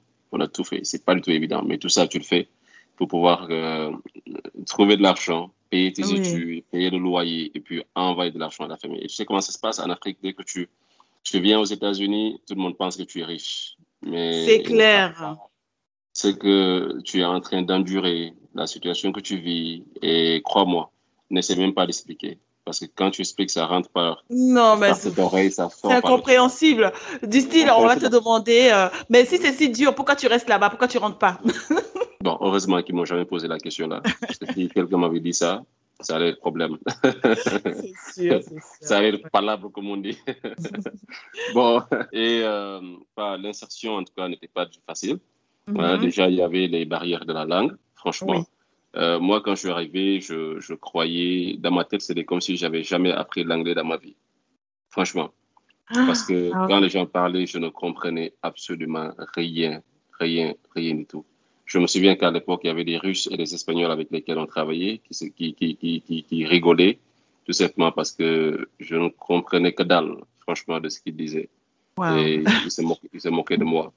Mais quand même, cela a été une motivation pour moi parce qu'ils m'ont donné l'envie d'apprendre l'anglais très rapidement, de dépasser leur niveau et de leur montrer que euh, je ne sais pas que j'étais bête, juste parce que je, je n'ai jamais pris le temps d'apprendre l'anglais. Donc, euh, ça, quand même, c'était une motivation parce que c'est pourquoi je dis toujours aux gens, dans la vie, parfois, c'est une situation, il faut les prendre comme une motivation et Mhm. jamais les laisser euh, t'abattre ou bien te, te décourager. Ouais. Alors, euh, c'était comme ça à Houston, c'était pas du tout facile. On a fait ça pendant des années. Et puis, euh, je faisais ça pour financer mes études en sciences politiques euh, Oui. jusqu'au au moment où j'ai commencé à, Mhm. à me lancer dans les, dans les événements. Parce que j'avais un ami euh, dans le passé qui avait qui était aux États-Unis depuis bien des années avant moi et qui avait l'idée de lancer genre, une chambre de commerce à Houston. Oui. Et puis quand on a fait connaissance, euh, je lui ai parlé de mon parcours, il m'a parlé de son parcours aussi. Et il trouvait que je pouvais vraiment apporter euh, une plus-value à ce Mhm. qu'il voulait faire. Donc, du coup, quand je suis venu, je suis venu avec énormément d'idées que j'ai ajoutées à déjà lui, ce qu'il voulait faire. Et on avait constitué une, une équipe. On commençait à, à, à aller rencontrer des, des consuls généraux, hein, des, des hommes d'affaires, des entreprises. À chaque fois qu'il y avait un événement de networking à Houston, on était là.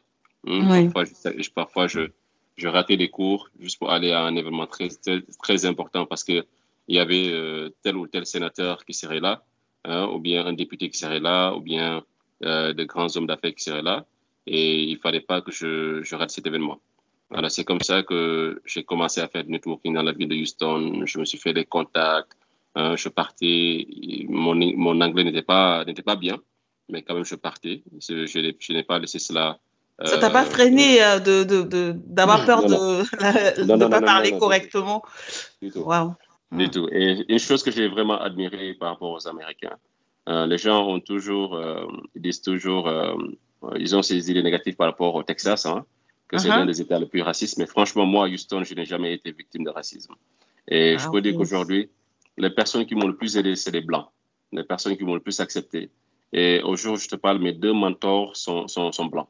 J'ai deux mentors qui sont blancs. C'est les gens qui, qui m'ont épaulé depuis que je les connais, ça fait six ans maintenant, qui m'ont ouvert euh, leurs portes. Hein. et à chaque fois, quand j'ai des événements, euh, parce qu'aussi je fais de, des, des, des, missions économiques entre l'Afrique et les États-Unis, j'invite des entreprises africaines à venir ici. Pour ça, on va, on va revenir.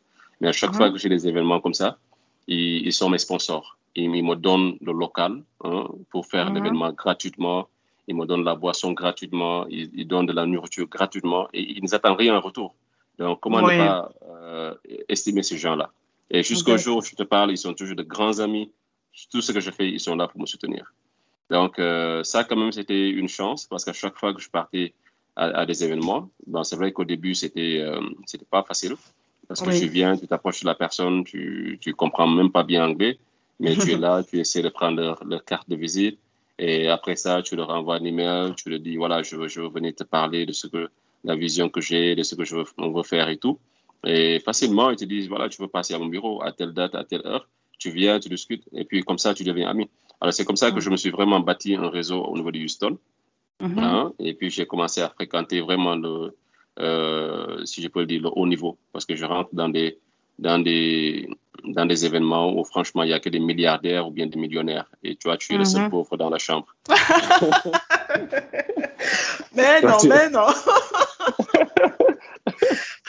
ça veut dire que bientôt tu seras milliardaire comme eux. c'est comme ça que ça commence. Tu as tout compris. Alors, ça, franchement, ça m'a, ça m'a, ça m'a beaucoup aidé. Je, je vois que tu, tu, as réussi à t'intégrer, hein, difficilement, mais tu l'as fait quand même, parce que tu as quelque chose, en fait, euh, tu le dis pas, hein, mais on, on, entend quand tu, tu, tu expliques un peu ce que tu as fait, que quand même, tu, n'es, tu, tu as de l'audace, tu oses aller vers les gens, tu oses affronter euh, les gens, tu ne te, voilà, tu ne, tu, tu, tu n'as pas peur hein, d'aller vers les gens, et ça, ça, ça s'entend, même si tu ne le dis pas. Euh, quand tu as commencé à travailler, comment ça s'est passé est-ce que ça a été une opportunité que tu as saisie ou euh, tu es allé exactement là où tu voulais aller? Mon insertion s'est faite de façon graduelle. C'est une longue histoire, mais je vais essayer quand même de résumer. Alors, comme mhm. j'ai dit, on a commencé par les petits boulots, euh, voiturier, euh, laveur d'assiettes et consorts. On a tout fait ça. On a fait ça. Mais en faisant ces boulots-là, c'est en même temps que je, j'allais fréquenter ces milieux-là, où je mhm. rencontrais des sénateurs, des députés, des hommes d'affaires. J'ai rencontré d'ailleurs mes mentors.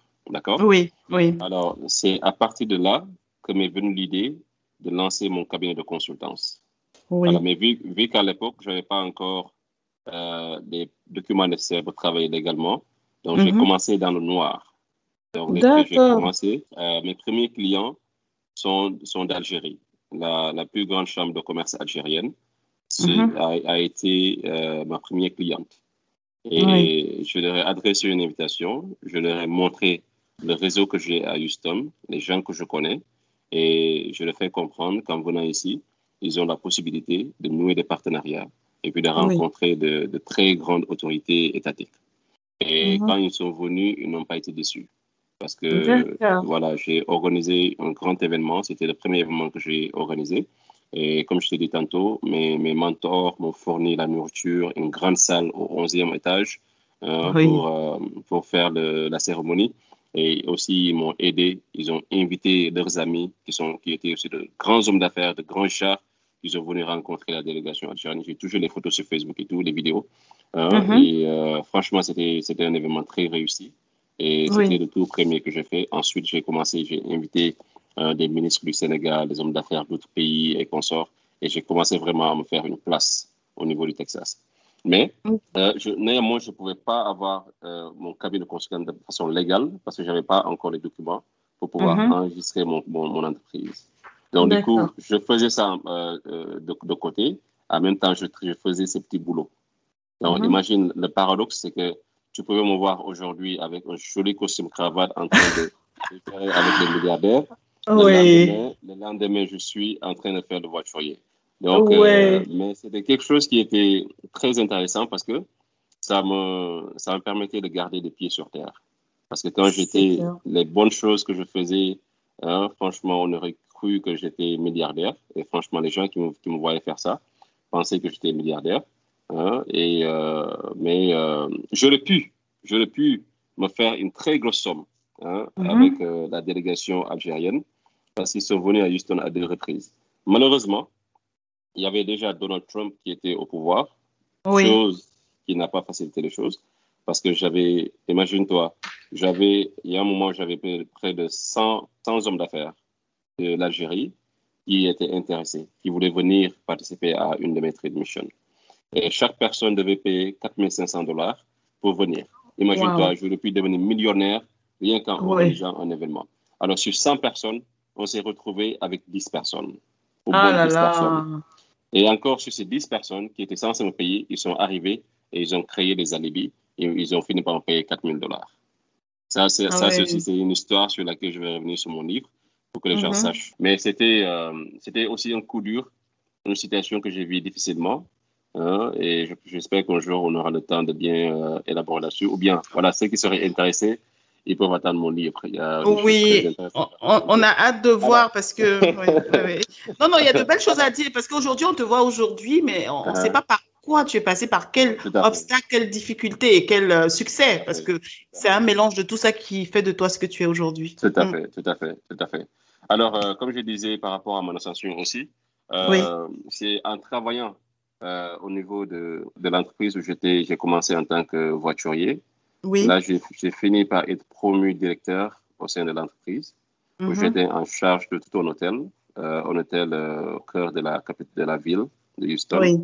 oui. Et quand j'étais nommé directeur, la première des choses que j'ai décidé de faire, c'était d'améliorer les conditions de vie des, des employés parce que j'avais vu en quelque sorte que c'était de, de l'exploitation, ils n'étaient pas, qui n'étaient pas payés à la juste valeur et que c'était la torture de l'esclavage. Et moi, j'étais contre, contre, cela. Donc, en tant que directeur, autant donné que maintenant j'ai euh, le pouvoir de, de, de, je participe aux, réunions du, du comité d'administration. Donc, j'avais, j'avais cette voie-là pour pouvoir vraiment euh, plaider pour ces gens-là. Alors, j'ai, tout fait pour obtenir une, une augmentation de salaire. Euh, plus, de temps de repos. Et aussi, j'ai instruit tous mes superviseurs hein, lors de, de traiter euh, franchement tous les employés comme des humains et de laisser le temps franchement de les, de les, respecter et tout. Ça, c'est les valeurs auxquelles je, je suis euh, très attaché. Ah malheureusement, ça pas, tout ça n'a pas été du goût des propriétaires de l'entreprise. Hein, mm-hmm. parce que je leur faisais un peu perdre de, de l'argent, parce que l'augmentation de salaire déjà, ça, ça ne les plaît pas parce que c'est mhm. plus de, plus de salaires qu'ils sont obligés de payer. Après ça, ils ont voulu me punir, mais ils ne savaient pas que cette punition allait être une bénédiction dans ma vie. Alors, ils m'ont sorti de ce département pour m'envoyer euh, en sous-traitance auprès d'une société immobilière, la plus grande société immobilière du Texas, mais je n'avais pas le poste de directeur pour commencer. Alors, quand j'étais là-bas, j'avais, j'étais euh, en quelque sorte responsable, même si je n'étais pas le manager, mais responsable du service de, de, tout ce qui est voiturier, euh, mais également euh, concierge de, de cet immeuble-là. Alors, l'immeuble où je travaillais, c'était un immeuble de riches. Il y avait beaucoup de, de riches personnes, de euh, people qui, qui, qui habitaient là-bas. Et parmi ces gens-là, il y avait le, le, directeur, non, le, le, directeur régional de l'entreprise Ralph Lauren qui est aujourd'hui mm-hmm. une multinationale qui est dans 100, 120 et quelques pays et qui fait un chiffre d'affaires de 11 milliards de dollars par an. Alors, quand j'étais là-bas, euh, le, monsieur, il a fait ma connaissance et à chaque fois, euh, il venait discuter avec moi. Quand il discutait avec moi, il me posait des questions sur ma vie. Qu'est-ce que je fais? Euh, Des études que j'ai fait dans la vie et tout. Moi, je, je pensais que c'était juste de façon amicale. C'était comme si une interview qu'il faisait. ah il s'intéressait à, ta... oui, à ton profil. Tout à, fait, Il avait entendu de belles choses de moi, que tous les résidents m'aimaient, euh, comment je, je les traitais. À chaque fois, j'étais là à leur service pour les aider et tout. Et il s'était intéressé à moi. Alors, euh, un jour, il est venu et il m'a dit euh, Est-ce que tu cherches un autre boulot? Je lui ai dit Bon, bon c'est vrai que je ne me, je me plais pas trop au sein de cette entreprise parce que j'ai comme l'impression que les gens qui sont en haut n'écoutent pas Hein, mhm. et c'était comme si c'est l'argent euh, qui les intéresse, rien d'autre. Ils ne voient pas les, employés comme des, humains. Des humains, oui. Et franchement, si je trouve quelque chose de meilleur, franchement, je vais y aller. Il m'a dit, ben, écoute, j'ai une offre pour toi. Et je lui ai dit, c'est quoi l'offre? Il m'a dit, je veux que tu sois directeur, directeur au niveau de la, de la Ralph Lauren. Wow. C'est comme, ça que c'est parti. Tu n'as même pas eu besoin de postuler, il t'a proposé le poste. Il m'a donné sa carte parce qu'il m'avait déjà fait une interview et tout, et il savait, il a vu que voilà, j'avais euh, toutes les compétences nécessaires pour pouvoir euh, euh, voilà, occuper ce poste-là. Et je lui ai dit, il n'y a pas de souci. Et automatiquement, il m'a mis en contact avec les services des ressources humaines. Je suis parti, ils m'ont donné toute la documentation, ils m'ont fait l'intégration et tout. Et du jour au lendemain, je me suis retrouvé au sein de cette multinationale à la tête euh, de 45, 45 euh, employés américains hein, et euh, des marketeurs, des, des, commerciaux et tout. là, là c'était un nouveau chapitre. Hein, et là, juste avant ça, j'avais déjà aussi ma, ma, ma carte de social sécurité qui me permettait de travailler légalement aux États-Unis. Et c'était la raison pour laquelle j'avais la possibilité d'intégrer cette entreprise. Alors là, je, en travaillant là-bas, euh, bien entendu, le salaire avait triplé, hein, sinon ah. quadruplé. Et euh, ça me permettait d'économiser plus. Et c'est là où je me suis dit, maintenant, il est temps que je lance mon, mon, cabinet de consultance de façon officielle. Alors, j'ai travaillé pour eux pendant une année et ça a commencé à. Je devais voyager plus, je devais aller à des réunions à ne pas finir. Et je savais que le poste que j'occupais en tant que directeur au sein de l'entreprise ne me permettait pas de faire tout ça parce que j'avais l'ambition de, créer ma propre boîte, d'être mon propre euh, boss et puis d'employer les gens. Donc, après une année, je suis venu euh, présenter euh, ma démission. Chose qui, qui, a été très, très difficile parce qu'ils ne voulaient pas me laisser partir, franchement. Ah, j'imagine bien. pas du tout me laisser partir. C'était tellement difficile. Ils m'ont tout proposé. À chaque fois, j'ai essayé de trouver n'importe quel alibi pour partir. Ils ont, à chaque fois, ils ont apporté une contre une euh, contre-proposition. Mais finalement, je lui ai fait comprendre que franchement, je, je dois partir et j'avais pas le choix. Alors, j'ai lancé mon cabinet de consultance et euh, ça a commencé difficilement, franchement, je le dis. Euh, euh parfois, euh, je, je, je, vais dire que je n'ai pas quitté au moment le plus propice. Ça, c'est ce, que je, ce que je vais dire. Et je conseille à tout le monde si les gens qui veulent se lancer dans l'entrepreneuriat et que vous avez votre boulot, assurez-vous de, quitter quand vous serez suffisamment indépendant, hein, que vous avez la possibilité de, que votre entreprise a déjà décollé, que vous avez la mm-hmm. possibilité de, de, vous gérer grâce à votre entreprise. C'est une erreur que j'avais commise, ça m'a coûté vraiment, euh, ça m'a beaucoup coûté, hein, mais je me suis relevé, je me suis relevé. Euh, j'ai traversé une période très difficile après ça. Mais je me suis relevé quand même et je me suis mis à travailler encore. Et aujourd'hui, le cabinet est en train de, de se relever parce qu'on était euh, pratiquement relevé déjà, mais la COVID. Oui, avec la, oui, la situation impacté. Voilà, parce que euh, tout ce qu'on fait souvent, c'est des voyages à l'international. On invite euh, les gens à venir partir. Et pour ceux qui cherchent l'import-export, la recherche de partenaires à l'étranger, l'achat et la vente de franchises, c'est ce que nous faisons. Et avec la Covid, tout cela a été bloqué. C'était, quand même un peu difficile. Mais la chance que j'ai eue, c'est que juste mhm. après la Covid, j'ai été contacté par l'entreprise Powerhands, euh, pour laquelle je travaille aujourd'hui et au sein de laquelle je suis actionnaire aujourd'hui. Alors, Powerhands, c'est une, c'est une marque américaine qui, qui, a été euh, fondée par un ancien joueur de la NBA hein, et mhm. avec son épouse, Daniel Jones, le couple Jones. Euh, ils ont lancé la marque et ça fait maintenant presque huit ans que la marque existe. Et ils travaillent avec pratiquement de, de, sportifs de haut niveau, des joueurs de la NBA, des, footballeurs américains, des golfeurs, des, des, boxeurs, tout. Alors, l'entreprise était sur le point de, de s'internationaliser, hein, d'exploiter l'Afrique. Parce qu'aujourd'hui, il faut savoir que beaucoup d'hommes d'affaires, américains surtout, ont compris que l'Afrique était devenue la destination et qu'en termes d'investissement, l'Afrique euh, représente un énorme potentiel. Donc, euh, à travers mon cabinet, j'ai déjà eu des personnes qui m'ont contacté, qui nous ont consultés, qui sont aujourd'hui en Afrique et ne veulent plus revenir aux États-Unis, qui sont en train de, vraiment faire de très belles affaires en Afrique. Mhm. Alors, euh, quand ils étaient à la recherche de quelqu'un qui connaissait le marché africain, euh, un de mes amis à moi leur a fait comprendre que voilà, j'ai la personne qu'il vous faut. C'est quelqu'un qui, qui, fait des missions économiques, qui maîtrise l'Afrique, euh, qui, qui, voilà, qui a le profil que vous allez aimer. Alors, il m'a mis en contact avec eux, ils m'ont contacté, euh, ils m'ont invité à aller à Dallas parce que c'est là-bas où le siège se trouve. À Dallas, je suis parti. Et dès la première rencontre, ils m'ont validé hein, en tant que directeur général de l'entreprise pour l'Afrique et le Moyen-Orient. Et en même temps, je suis devenu aujourd'hui actionnaire au sein de l'entreprise. Donc, euh, c'est comme ça que l'aventure avec Power a commencé. Et ça, quand même, c'est ce qui m'a aidé durant la, période de Covid. Euh, et aussi, ça a coïncidé au moment où j'avais, j'avais, je venais à peine de lancer euh, l'ONG Stand for Africa. J'ai lu beaucoup sur, euh, sur cette initiative. Ma première question, c'est pourquoi une ONG Pourquoi tu as pensé à une ONG tout de suite? Bon, ONG déjà parce que je voulais euh, faire quelque chose sans pour autant attendre quelque chose en retour. Et mhm. comme on a dit, organisation à but non lucratif. Donc, ce qui veut dire que toutes les actions que nous menons, nous ne cherchons pas à nous enrichir, bien à devenir riches par rapport à ces actions-là. Donc, moi, j'ai déjà mes, j'ai mon cabinet, je, suis aussi, aussi DG de notre entreprise. Et la dernière des choses que je chercherai, c'est de m'enrichir à travers une association. Donc, c'est la raison pour laquelle j'ai mis en place une ONG, euh, pour montrer à tout le monde que nous sommes là.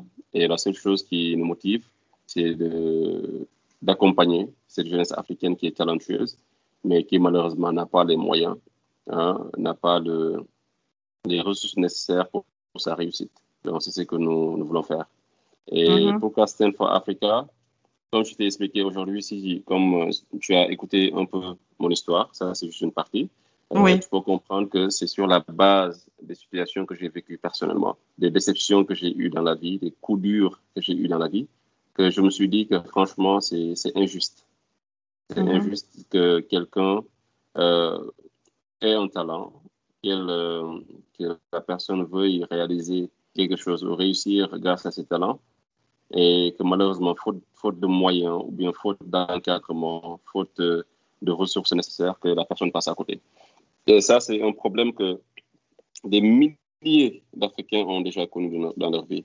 Et c'est mm. quand je, quand je, je mesure combien c'est difficile hein, pour moi, quand je pense que euh, je n'ai pas réussi dans le foot, et jusqu'ici, jusqu'aujourd'hui, peut-être que c'est incroyable, mais jusqu'aujourd'hui, ça me fait mal. Parfois. Mm-hmm. Non, mais c'est normal. Hein. Et j'ai même arrêté parfois de regarder le foot parce qu'à chaque fois quand je regarde le foot, j'ai des pincements au cœur. ah oui. J'avais le talent et tous ces gens que je vois aujourd'hui jouer n'étaient pas plus talentueux que moi. Et mhm. ça fait, euh, aujourd'hui, ils sont en train de, de, de, vivre le rêve, de vivre ce pourquoi ils sont vraiment passionnés. Et pourquoi pas d'autres, quoi. Pour moi, c'est un peu injuste. Alors, euh, côté entrepreneuriat aussi, il y a eu un moment de ma vie, par exemple, quand j'étais au Maroc, je me suis, je me suis essayé à l'entrepreneuriat. Euh, on a même vendu du tchèb, hein, du tchèbien. J'ai fait tout ça. J'ai fait tout ça avec, euh, en collaboration avec euh, une fille sénégalaise, aussi un restaurant marocain. Donc, j'ai tenté plusieurs choses. C'est là où l'esprit entrepreneurial m'est venu en tête. Mais imagine à mhm. cette époque-là, si j'avais si j'avais déjà si j'avais les moyens avec euh, cet esprit entrepreneurial que j'avais, les idées que j'avais, mais aujourd'hui, je serais devenu milliardaire depuis longtemps. C'est possible que, je, sois milliardaire depuis longtemps. Donc, ce qui prouve que c'est pas, ce ne sont pas les idées qui manquent à la Il y a des jeunes qui, qui ont énormément de talent euh, dans le sport, des jeunes entrepreneurs qui ont d'excellents projets euh, parfois, tu demandes même comment ces idées-là ne sont venues en tête, mais qui malheureusement ont, des difficultés à accéder euh, au financement. Déjà, les banques ne prêtent pas, et si, si elles, elles prêtent, c'est sur la base de, vraiment de garanties que souvent les jeunes n'ont pas. Oui, ils sont pas. Hmm. C'est vraiment compliqué, quoi. Donc, euh, qu'est-ce que nous allons faire? Et je ne pense pas vraiment que nous ayons les leaders qu'il nous faut. Ça, je dis un peu à mon mot. Franchement, je pense que l'Afrique mérite euh, mieux que ce que nous avons. Euh, pas tous quand même, mais la majeure partie de nos leaders, je ne pense pas qu'ils euh, soient outillés pour ces responsabilités qui leur est confiées. Mhm. donc, c'est en prenant en compte tous ces aspects-là que nous avons décidé de lancer Stanford Africa. Mais déjà, il faut savoir que l'une des missions premières de Stanford Africa, c'est justement de, de, créer un réseau qui, qui, réunira des enfants d'Afrique, des afro-descendants, euh, donc, nous parlons euh, d'Africains vivant dans le continent, euh, ceux qui sont au niveau de la diaspora, mais sans oublier les afro-descendants et les afro-américains autant pour moi, et également les Afro-Caribéens. Parce que si on fait le constat autour de nous, nous n'avions pas vu jusqu'ici une, une organisation qui a comme, comme objectif de réunir des Afro-descendants pour qu'ensemble nous puissions nous inspirer du, du mode de, de vie des Asiatiques aujourd'hui et ou, aussi des Juifs qui ont compris le pouvoir de, de, de s'associer en communauté, de travailler économiquement et de devenir puissants ensemble. Donc, c'est la raison pour laquelle nous avons décidé euh, qu'il fallait qu'il était temps, en tout cas, que nous, en tout cas les, les afro-descendants, que nous prenions euh, main notre destin, que nous privilégions la collaboration entre nous. Cela ne veut pas dire que nous sommes racistes ou bien que nous sommes contre les, autres. Non, euh, cela veut dire que nous souhaiterions euh, sauvegarder nos intérêts, que nous souhaiterions, au lieu d'aller acheter auprès de l'autre, hein, acheter au sein de ma communauté, de soutenir mon frère et soeur qui, qui a son business. Il est temps que, franchement, nous puissions le faire. Euh, de l'autre côté aussi, la deuxième mission, comme j'ai dit, c'est que euh, sur la base de mon parcours, euh, je, je, je, me suis rendu compte qu'il qu y a pas mal de jeunes qui détiennent énormément de talent dans le domaine de l'entrepreneuriat, dans le domaine du sport, de l'éducation, mais qui malheureusement, euh, tout simplement parce que parce qu'ils sont issus de milieux défavorisés, ils n'ont pas vraiment la chance. Les chances sont vraiment réduites. Et pour nous, c'est injuste, ce n'est pas normal. Alors, nous avons décidé de faire quelque chose contre, contre cela. Euh, nous ne prétendons pas avoir une baguette magique pour venir changer la vie de tout le monde, mais quand même, même si c'est une personne, une personne, nous ferions euh, tout ce qui est en notre pouvoir pour aider un jeune Africain à, à réussir dans sa vie. Et nous n'attendons rien en retour.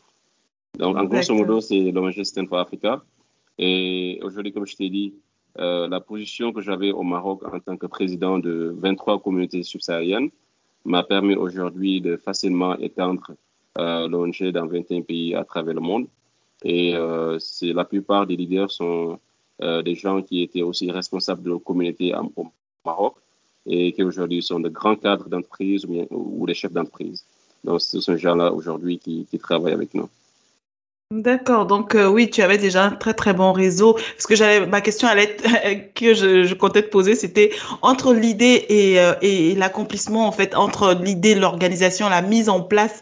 Comment est-ce que tu as pu organiser pour, euh, pour fédérer autant de personnes Parce que je sais que euh, Stand for Africa, aujourd'hui, est composé de beaucoup, beaucoup d'entrepreneurs d'un peu partout dans le monde. Comment ça s'est passé? Mais là, tu as donné un élément de réponse. Est-ce que tu peux nous en dire plus? La plupart des, des, des, de ces euh, des leaders sont déjà des personnes que je connaissais, qui m'ont connu euh, en tant que leader et oui. qui, quand je leur ai parlé du projet, euh, n'ont pas hésité du tout parce qu'ils m'ont dit euh, nous connaissons déjà le leader que tu es et nous sommes prêts à te suivre les yeux fermés. Donc, d'autres personnes, c'est d'autres leaders qui m'ont contacté via Facebook hein, parce que j'avais fait cette, euh, ce court métrage où j'ai parlé un peu de la France-Afrique.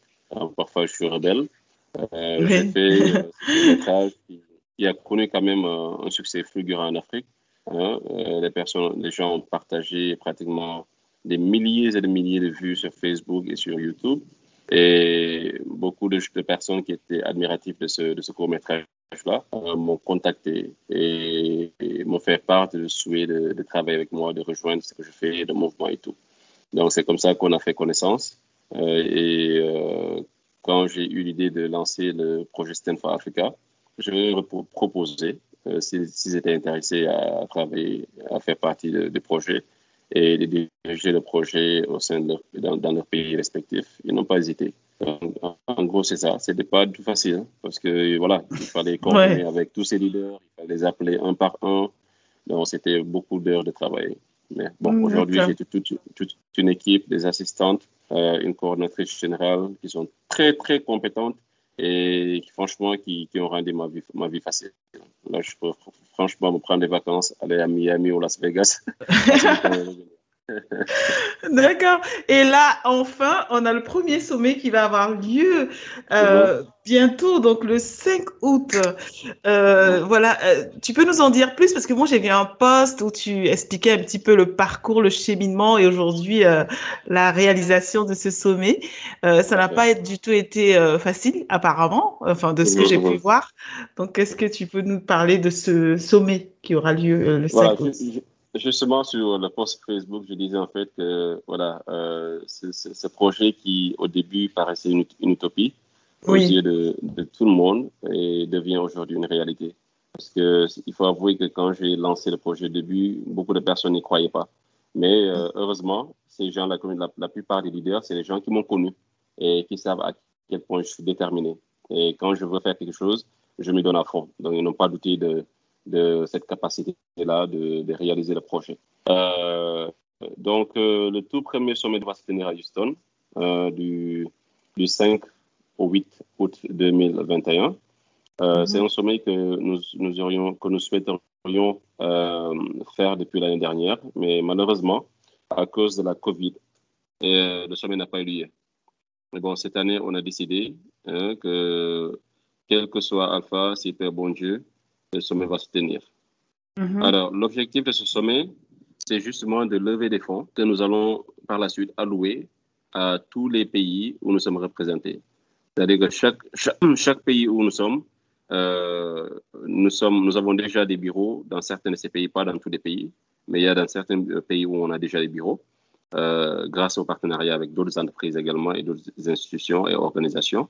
Donc, euh, ces fonds-là seront alloués à chaque pays pour la bonne marche des activités de ces, au sein de ces pays-là. Alors, euh, à ce sommet, nous, nous avons convié euh, de jeunes entrepreneurs, de jeunes étudiants, de jeunes sportifs qui, mm. au, moment, au moment où je te parle, sont euh, de, en train de faire des démarches pour l'obtention de leur visa. Donc, nous avons également fait appel à des entreprises africaines qui souhaiteraient sponsoriser et aussi participer au sommet et bénéficier de tous les avantages que ce sommet a à offrir. Donc, euh, elles peuvent euh, entrer en contact avec euh, leurs homologues américains, elles peuvent se nouer, des contacts, elles peuvent participer à pas mal d'activités. Donc, il y aura aussi la participation de, de la maire de Houston. Donc, nous avons le, maire de la ville de Houston qui, qui, qui est vraiment comme un ami pour nous. Hein, mhm. par le biais de notre frère Mazda, qui est son conseiller. Et Mazda, qui est d'ailleurs euh, euh, le chairman de Stanford Africa, Il fait partie aujourd'hui des, des, leaders de, de, Stanford Africa et qui est par, par ailleurs conseiller du maire de la ville de Houston. Euh, nous avons aussi des ambassadeurs au niveau de la NBA. Parce que grâce à mon entreprise, où beaucoup de, de, joueurs de la NBA ont signé en tant qu'ambassadeur, ça me permet de, euh, aujourd'hui, la relation que j'ai avec ces joueurs-là, j'essaie de, de, faire profiter de cette relation-là à l'ONG. Donc, du coup, euh, donc, ça dépend de le calendrier le jour de l'événement. Mais nous mhm. espérons en tout cas avoir une, une, forte participation de joueurs de la NBA qui seront au sommet. Alors, comme j'ai dit, euh, nous souhaiterions lever des fonds. Et dès qu'on lève ces fonds, on ne va pas tarder. On va lancer des chantiers au niveau de l'Afrique et commencer à changer la vie des milliers de jeunes. Bravo, en tout cas bravo, c'est tout ce qui me vient à l'esprit là sur le coup. Alors euh, félicitations et bravo. Il y en a qui le, qui le pensent, mais qui, qui n'arrivent pas à l'action comme vous, vous avez pu le faire, comme toi, tu as pu le faire. Et mmh. euh, voilà, en tout cas, euh, tout ce que, tout ce que j'ai envie de te dire, c'est, c'est vraiment bravo. Et surtout, surtout, on a mmh. hâte de voir ce qui va se passer lors de ce premier sommet. D'ailleurs, euh, j'en profite, hein, bah, j'en profite, je suis privilégiée, je parle quand même au président fondateur de Stanford Africa. Franchement, ça va en droite ligne de, de, de l'objectif que s'est fixé le podcast. En fait, l'idée du, mm. podcast, je t'ai un petit peu expliqué, c'est vraiment de pouvoir faire entendre des Africains qui mm. font bouger les lignes, des Africains qui euh, changent l'image du continent et qui, mm. euh, qui ont des ambitions euh, pour le continent. tu vois, c'est, on pourrait penser à soi, à son bien-être, à son compte en banque, mais le fait de penser collectif, franchement, ça mérite d'être entendu et d'être encouragé parce que les jeunes, ils ont besoin des modèles, des rôles modèles, ils ont besoin d'entendre des personnes comme ça pour comprendre que euh, il faut pas se plaindre de sa petite situation et aller au-delà, se battre, car il y a des possibilités avec des exemples ben, comme toi. Et euh, tout ça pour, pour, pour dire que voilà, ça va vraiment en droite ligne de ce qu'on recherche dans ce podcast. Voilà. Et euh, moi, euh, oh, je, suis, je suis le porte-parole de ceux qui écoutent hein, le, le, podcast, qui seront intéressés, par exemple, euh, qu'est-ce que je peux faire pour Stand for Africa euh, Qu'est-ce que je peux, comment je peux intervenir euh, Comment euh, je peux Est-ce que bon, je sais pas s'il y a une adhésion, je pense pas, c'est une ONG, mais comment ça se passe? Si par exemple moi, qui a dit, je suis intéressée, j'ai envie d'intégrer, j'ai envie de me battre à vos côtés, comment je peux faire?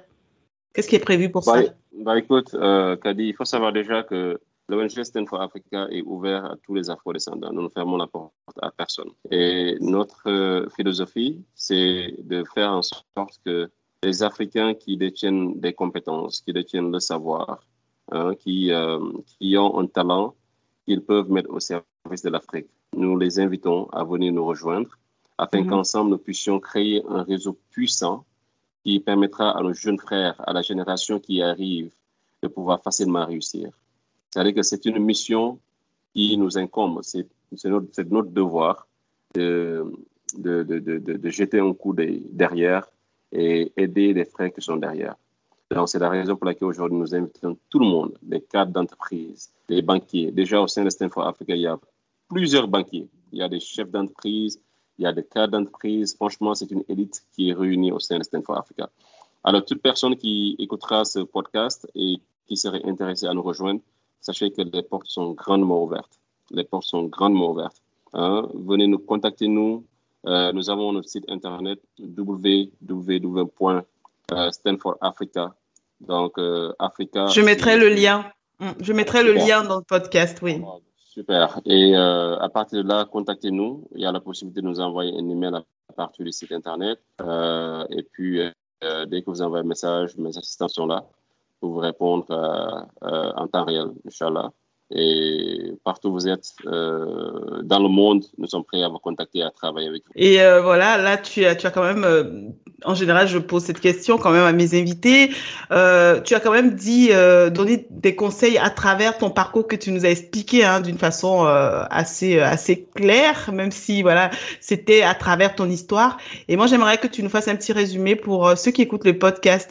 Quel type de conseils tu pourras leur donner hein, au vu de ton parcours? Au vu de ce que tu as traversé et ce que tu as pu réaliser aujourd'hui, comment tu résumerais euh, un conseil vis-à-vis des auditeurs? Surtout de la jeunesse, hein. j'insiste là-dessus parce que c'est ah. important. Je sais qu'ils sont encore de tes combats, donc voilà.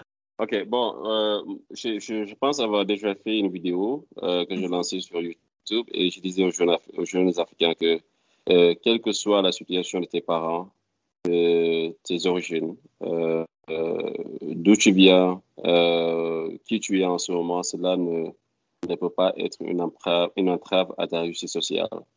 Tu vois, et je donnais des exemples de, de personnes qui, qui étaient vraiment au, au fond du puits et mm -hmm. qui, qui, qui n'ont pas abandonné et qui sont, qui sont arrivés franchement à, à améliorer les situations.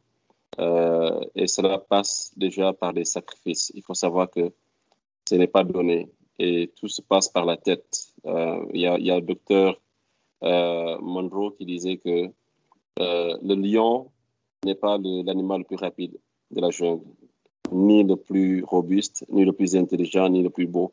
Mais le lion est le roi de la jungle. Pourquoi? C'est à cause de son mindset. Parce que le lion, quand il voit l'éléphant et les autres animaux, il les voit comme une proie, comme un déjeuner. Alors que les autres, quand ils voient le lion, ils voient le lion comme un danger. Et c'est justement ce qui fait du lion euh, le roi de la nature, de la jungle. Donc, euh, c'est juste pour lui que quel que soit l'obstacle que vous avez devant vous, moi personnellement, je ne, c'est comme si l'impossible n'était pas, n'existait pas dans mon dictionnaire. Franchement, il n'y a rien que je puisse voir devant moi et qui me poussera à dire que c'est impossible. Alors qu'il y a d'autres personnes qui sont en train de le faire. Les gens se font des limites eux-mêmes. Souvent, c'est dans la tête que ça se passe. C'est pas parce que euh, nous sommes africains. Les gens ont voulu nous faire croire que nous étions moins intelligents, que nous n'étions pas jolis enough, que notre couleur de peau était euh, une malédiction. C'est faux. C'est faux. Mm. Il faut, il faut aller apprendre l'histoire de l'Afrique pour comprendre qui nous sommes. Nous sommes des génies, nous sommes euh, une espèce rare. Et ça, je, je, je, souhaite que tous les Africains aient conscience de cela et qu'ils comprennent que tout ce qu'ils veulent, en tout cas, il suffit d'y croire d'abord et mm-hmm. d'y mettre tous les efforts nécessaires, les sacrifices qu'il faut pour y arriver. Merci pour ces précieux conseils, Roger. Euh, Aujourd'hui, euh, ben, ceux qui écoutent le podcast pourraient te considérer comme une personne inspirante. Est-ce que toi, tu as des personnes inspirantes dont tu voudrais nous parler là euh, pendant que le podcast tire tout doucement vers sa fin? Oui, bien sûr. Il y en a beaucoup. Hein. Il y en a beaucoup. Côté les États-Unis, vu que je vis ici en ce moment, j'ai beaucoup d'ambition. Hein. Oui. Quelqu'un qui m'inspire beaucoup, c'est Arnold Schwarzenegger. Ah, euh, Pour ceux qui le connaissent, c'est quelqu'un qui n'est pas américain d'origine. Je pense qu'il est, arrivé aux États-Unis quand il était, euh, quand il avait plus de 19 ans, je sais pas, quelque chose comme ça. Et euh, mm. qui est arrivé aux États-Unis, qui a réussi, qui malgré son accent, parce qu'aujourd'hui, tous Africains, nous avons des accents, d'accord? Et il est venu, il a été au sommet de Hollywood, il s'est présenté pour le, gouvernorat de Californie. Il a gagné en tant que gouverneur et tout. Euh, alors que c'est quelqu'un qui, jusqu'aujourd'hui, quand tu l'entends parler, euh, tu entends son accent. Hein, son accent c'est vrai? euh, C'est vrai que nous, on ne se rend pas compte, ouais. Non, il a son accent allemand. Hein, ah. franchement, quand je compare parfois mon anglais pour lui, pour être humble, je ne pense pas qu'il parle anglais mieux que moi. Donc, quand je l'écoute, je me dis que voilà, ça, c'est quelqu'un qui l'a fait. Donc, il a pratiquement la même situation que moi, qui a fait des choses extraordinaires. Non, cela ne veut pas dire que je veux demain devenir un acteur de Hollywood ou bien devenir gouverneur de Californie, hein. mais ça montre tout simplement que rien n'est impossible, que rien n'est impossible dans ce pays. Mhm. Donc, euh, c'est quelqu'un qui m'inspire beaucoup, beaucoup, beaucoup, beaucoup. Et euh, je passe la plupart de mon temps souvent à écouter euh, des, des discours qu'il a fait, des motivational speech qu'il a fait. Euh, quelqu'un d'autre qui m'inspire, euh, des acteurs comme euh, Will Smith et Dwayne Johnson, The Rock. Donc, c'est des gens qui m'inspirent de par leur humilité. Hein. The Rock, par exemple, c'est quelqu'un qui est robuste, fort, gentil et tout, mais qui garde les pieds sur terre. Moi, ces personnes comme ça, je les admire parce que tu es charismatique, tu as l'argent, tu as le nom, tu as tout, mais tu as les pieds sur terre tu es humble et tu traites les gens avec dignité et respect. C'est quelque chose qui m'inspire beaucoup. Là, je vais parler de mon ressenti personnel. Hein. C'est à titre personnel, c'est vrai que je t'ai pas encore rencontré, mais j'ai senti cette humilité en toi. Euh, je, je, me permets de te le dire, hein, vu qu'on se parle. voilà. Donc, euh, ça ne m'étonne pas que voilà, tu penches plus pour des personnes comme ça en tant que personne inspirante. Oui. Le de l'Afrique, je tiens quand même à le dire. Euh, Thomas Sankara, Thomas Isidore Sankara m'a toujours inspiré. Et je me considère comme sankariste. Et je pense que j'ai hâte d'aller au Burkina parce que moi, je considère le Burkina comme euh, une terre sainte, franchement. Bah, écoute, euh, ça sera avec plaisir que bah, je t'inviterai. Merci, merci beaucoup. Et aujourd'hui, quand même, euh, c'est tout un plaisir. Comme je l'ai dit, j'ai une excellente relation avec le Burkina, même si je n'ai jamais été au Burkina. J'ai des amis, des frères. Et d'ailleurs, aujourd'hui, la Chambre de commerce du Texas, dont je suis le président du conseil d'administration, c'est une chambre qui a été fondée par deux Burkinabés et c'est des frères à moi. Et nous avons d'excellentes choses merveilleuses pour l'Afrique. Alors nous demandons à l'Afrique de se préparer pour nous. On arrive. on, vous attend. On vous attend. Et euh, on vous accompagne aussi, évidemment. Merci beaucoup.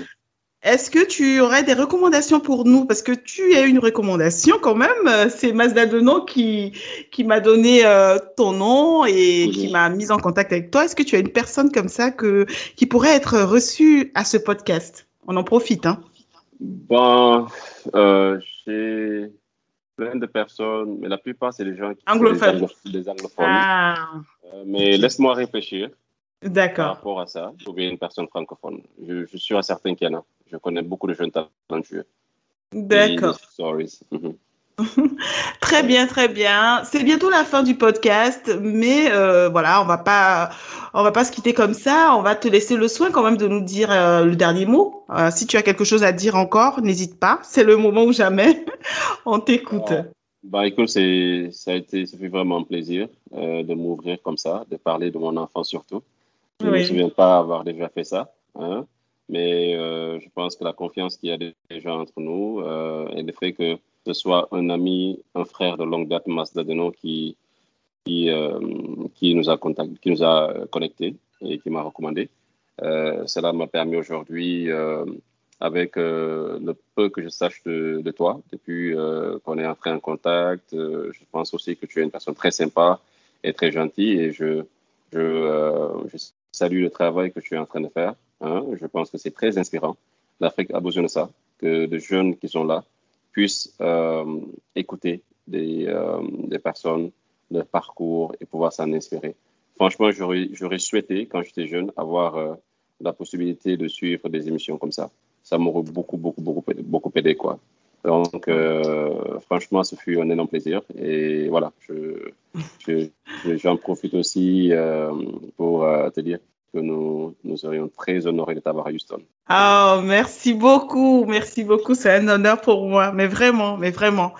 Euh, je, je, le dis sincèrement et vraiment avec beaucoup d'émotion.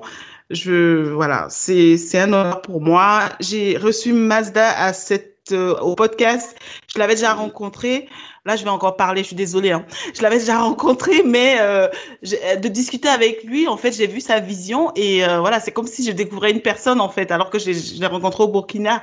Et euh, je vois que vous avez ah, vous avez la même vision et je vois que voilà l'ONG, c'est c'est vraiment voilà, des fois je me je, je, je suis un petit peu peut-être dans mon coin, je n'arrive pas à mener de grandes actions, mais de participer à de, des actions aussi énormes comme ce que vous faites, moi ça me permet quand même de d'aller un peu en droite ligne de ce que j'ai comme vision pour le continent. Donc, euh, je te remercie beaucoup, beaucoup et je serai là avec vraiment plaisir euh, à Houston. Je serai au rendez-vous. Donc, on rappelle le rendez-vous pour tous ceux qui écoutent le podcast. Du 5 au 8 août à Houston, n'oubliez pas, le premier sommet de Stand for Africa, c'est du 5 au 8 août à Houston. Vous pouvez suivre hein, les, événements euh, sur les différents réseaux et sur le site de Stand for Africa. Je vous mettrai le lien dans le podcast. Voilà. Merci beaucoup, Roger. Je te souhaite une euh, bonne euh, journée. Je pense qu'il fait encore jour chez toi. Et merci pour ta disponibilité. Ça a été un petit peu long, je sais. Merci, beaucoup. Et je te dis à bientôt sur Houston. J'espère. Au revoir. Merci d'avoir écouté cet épisode de African Success Stories jusqu'à la fin. Pensez à commenter, liker et partager. Et rendez-vous au prochain épisode avec un autre parcours inspirant.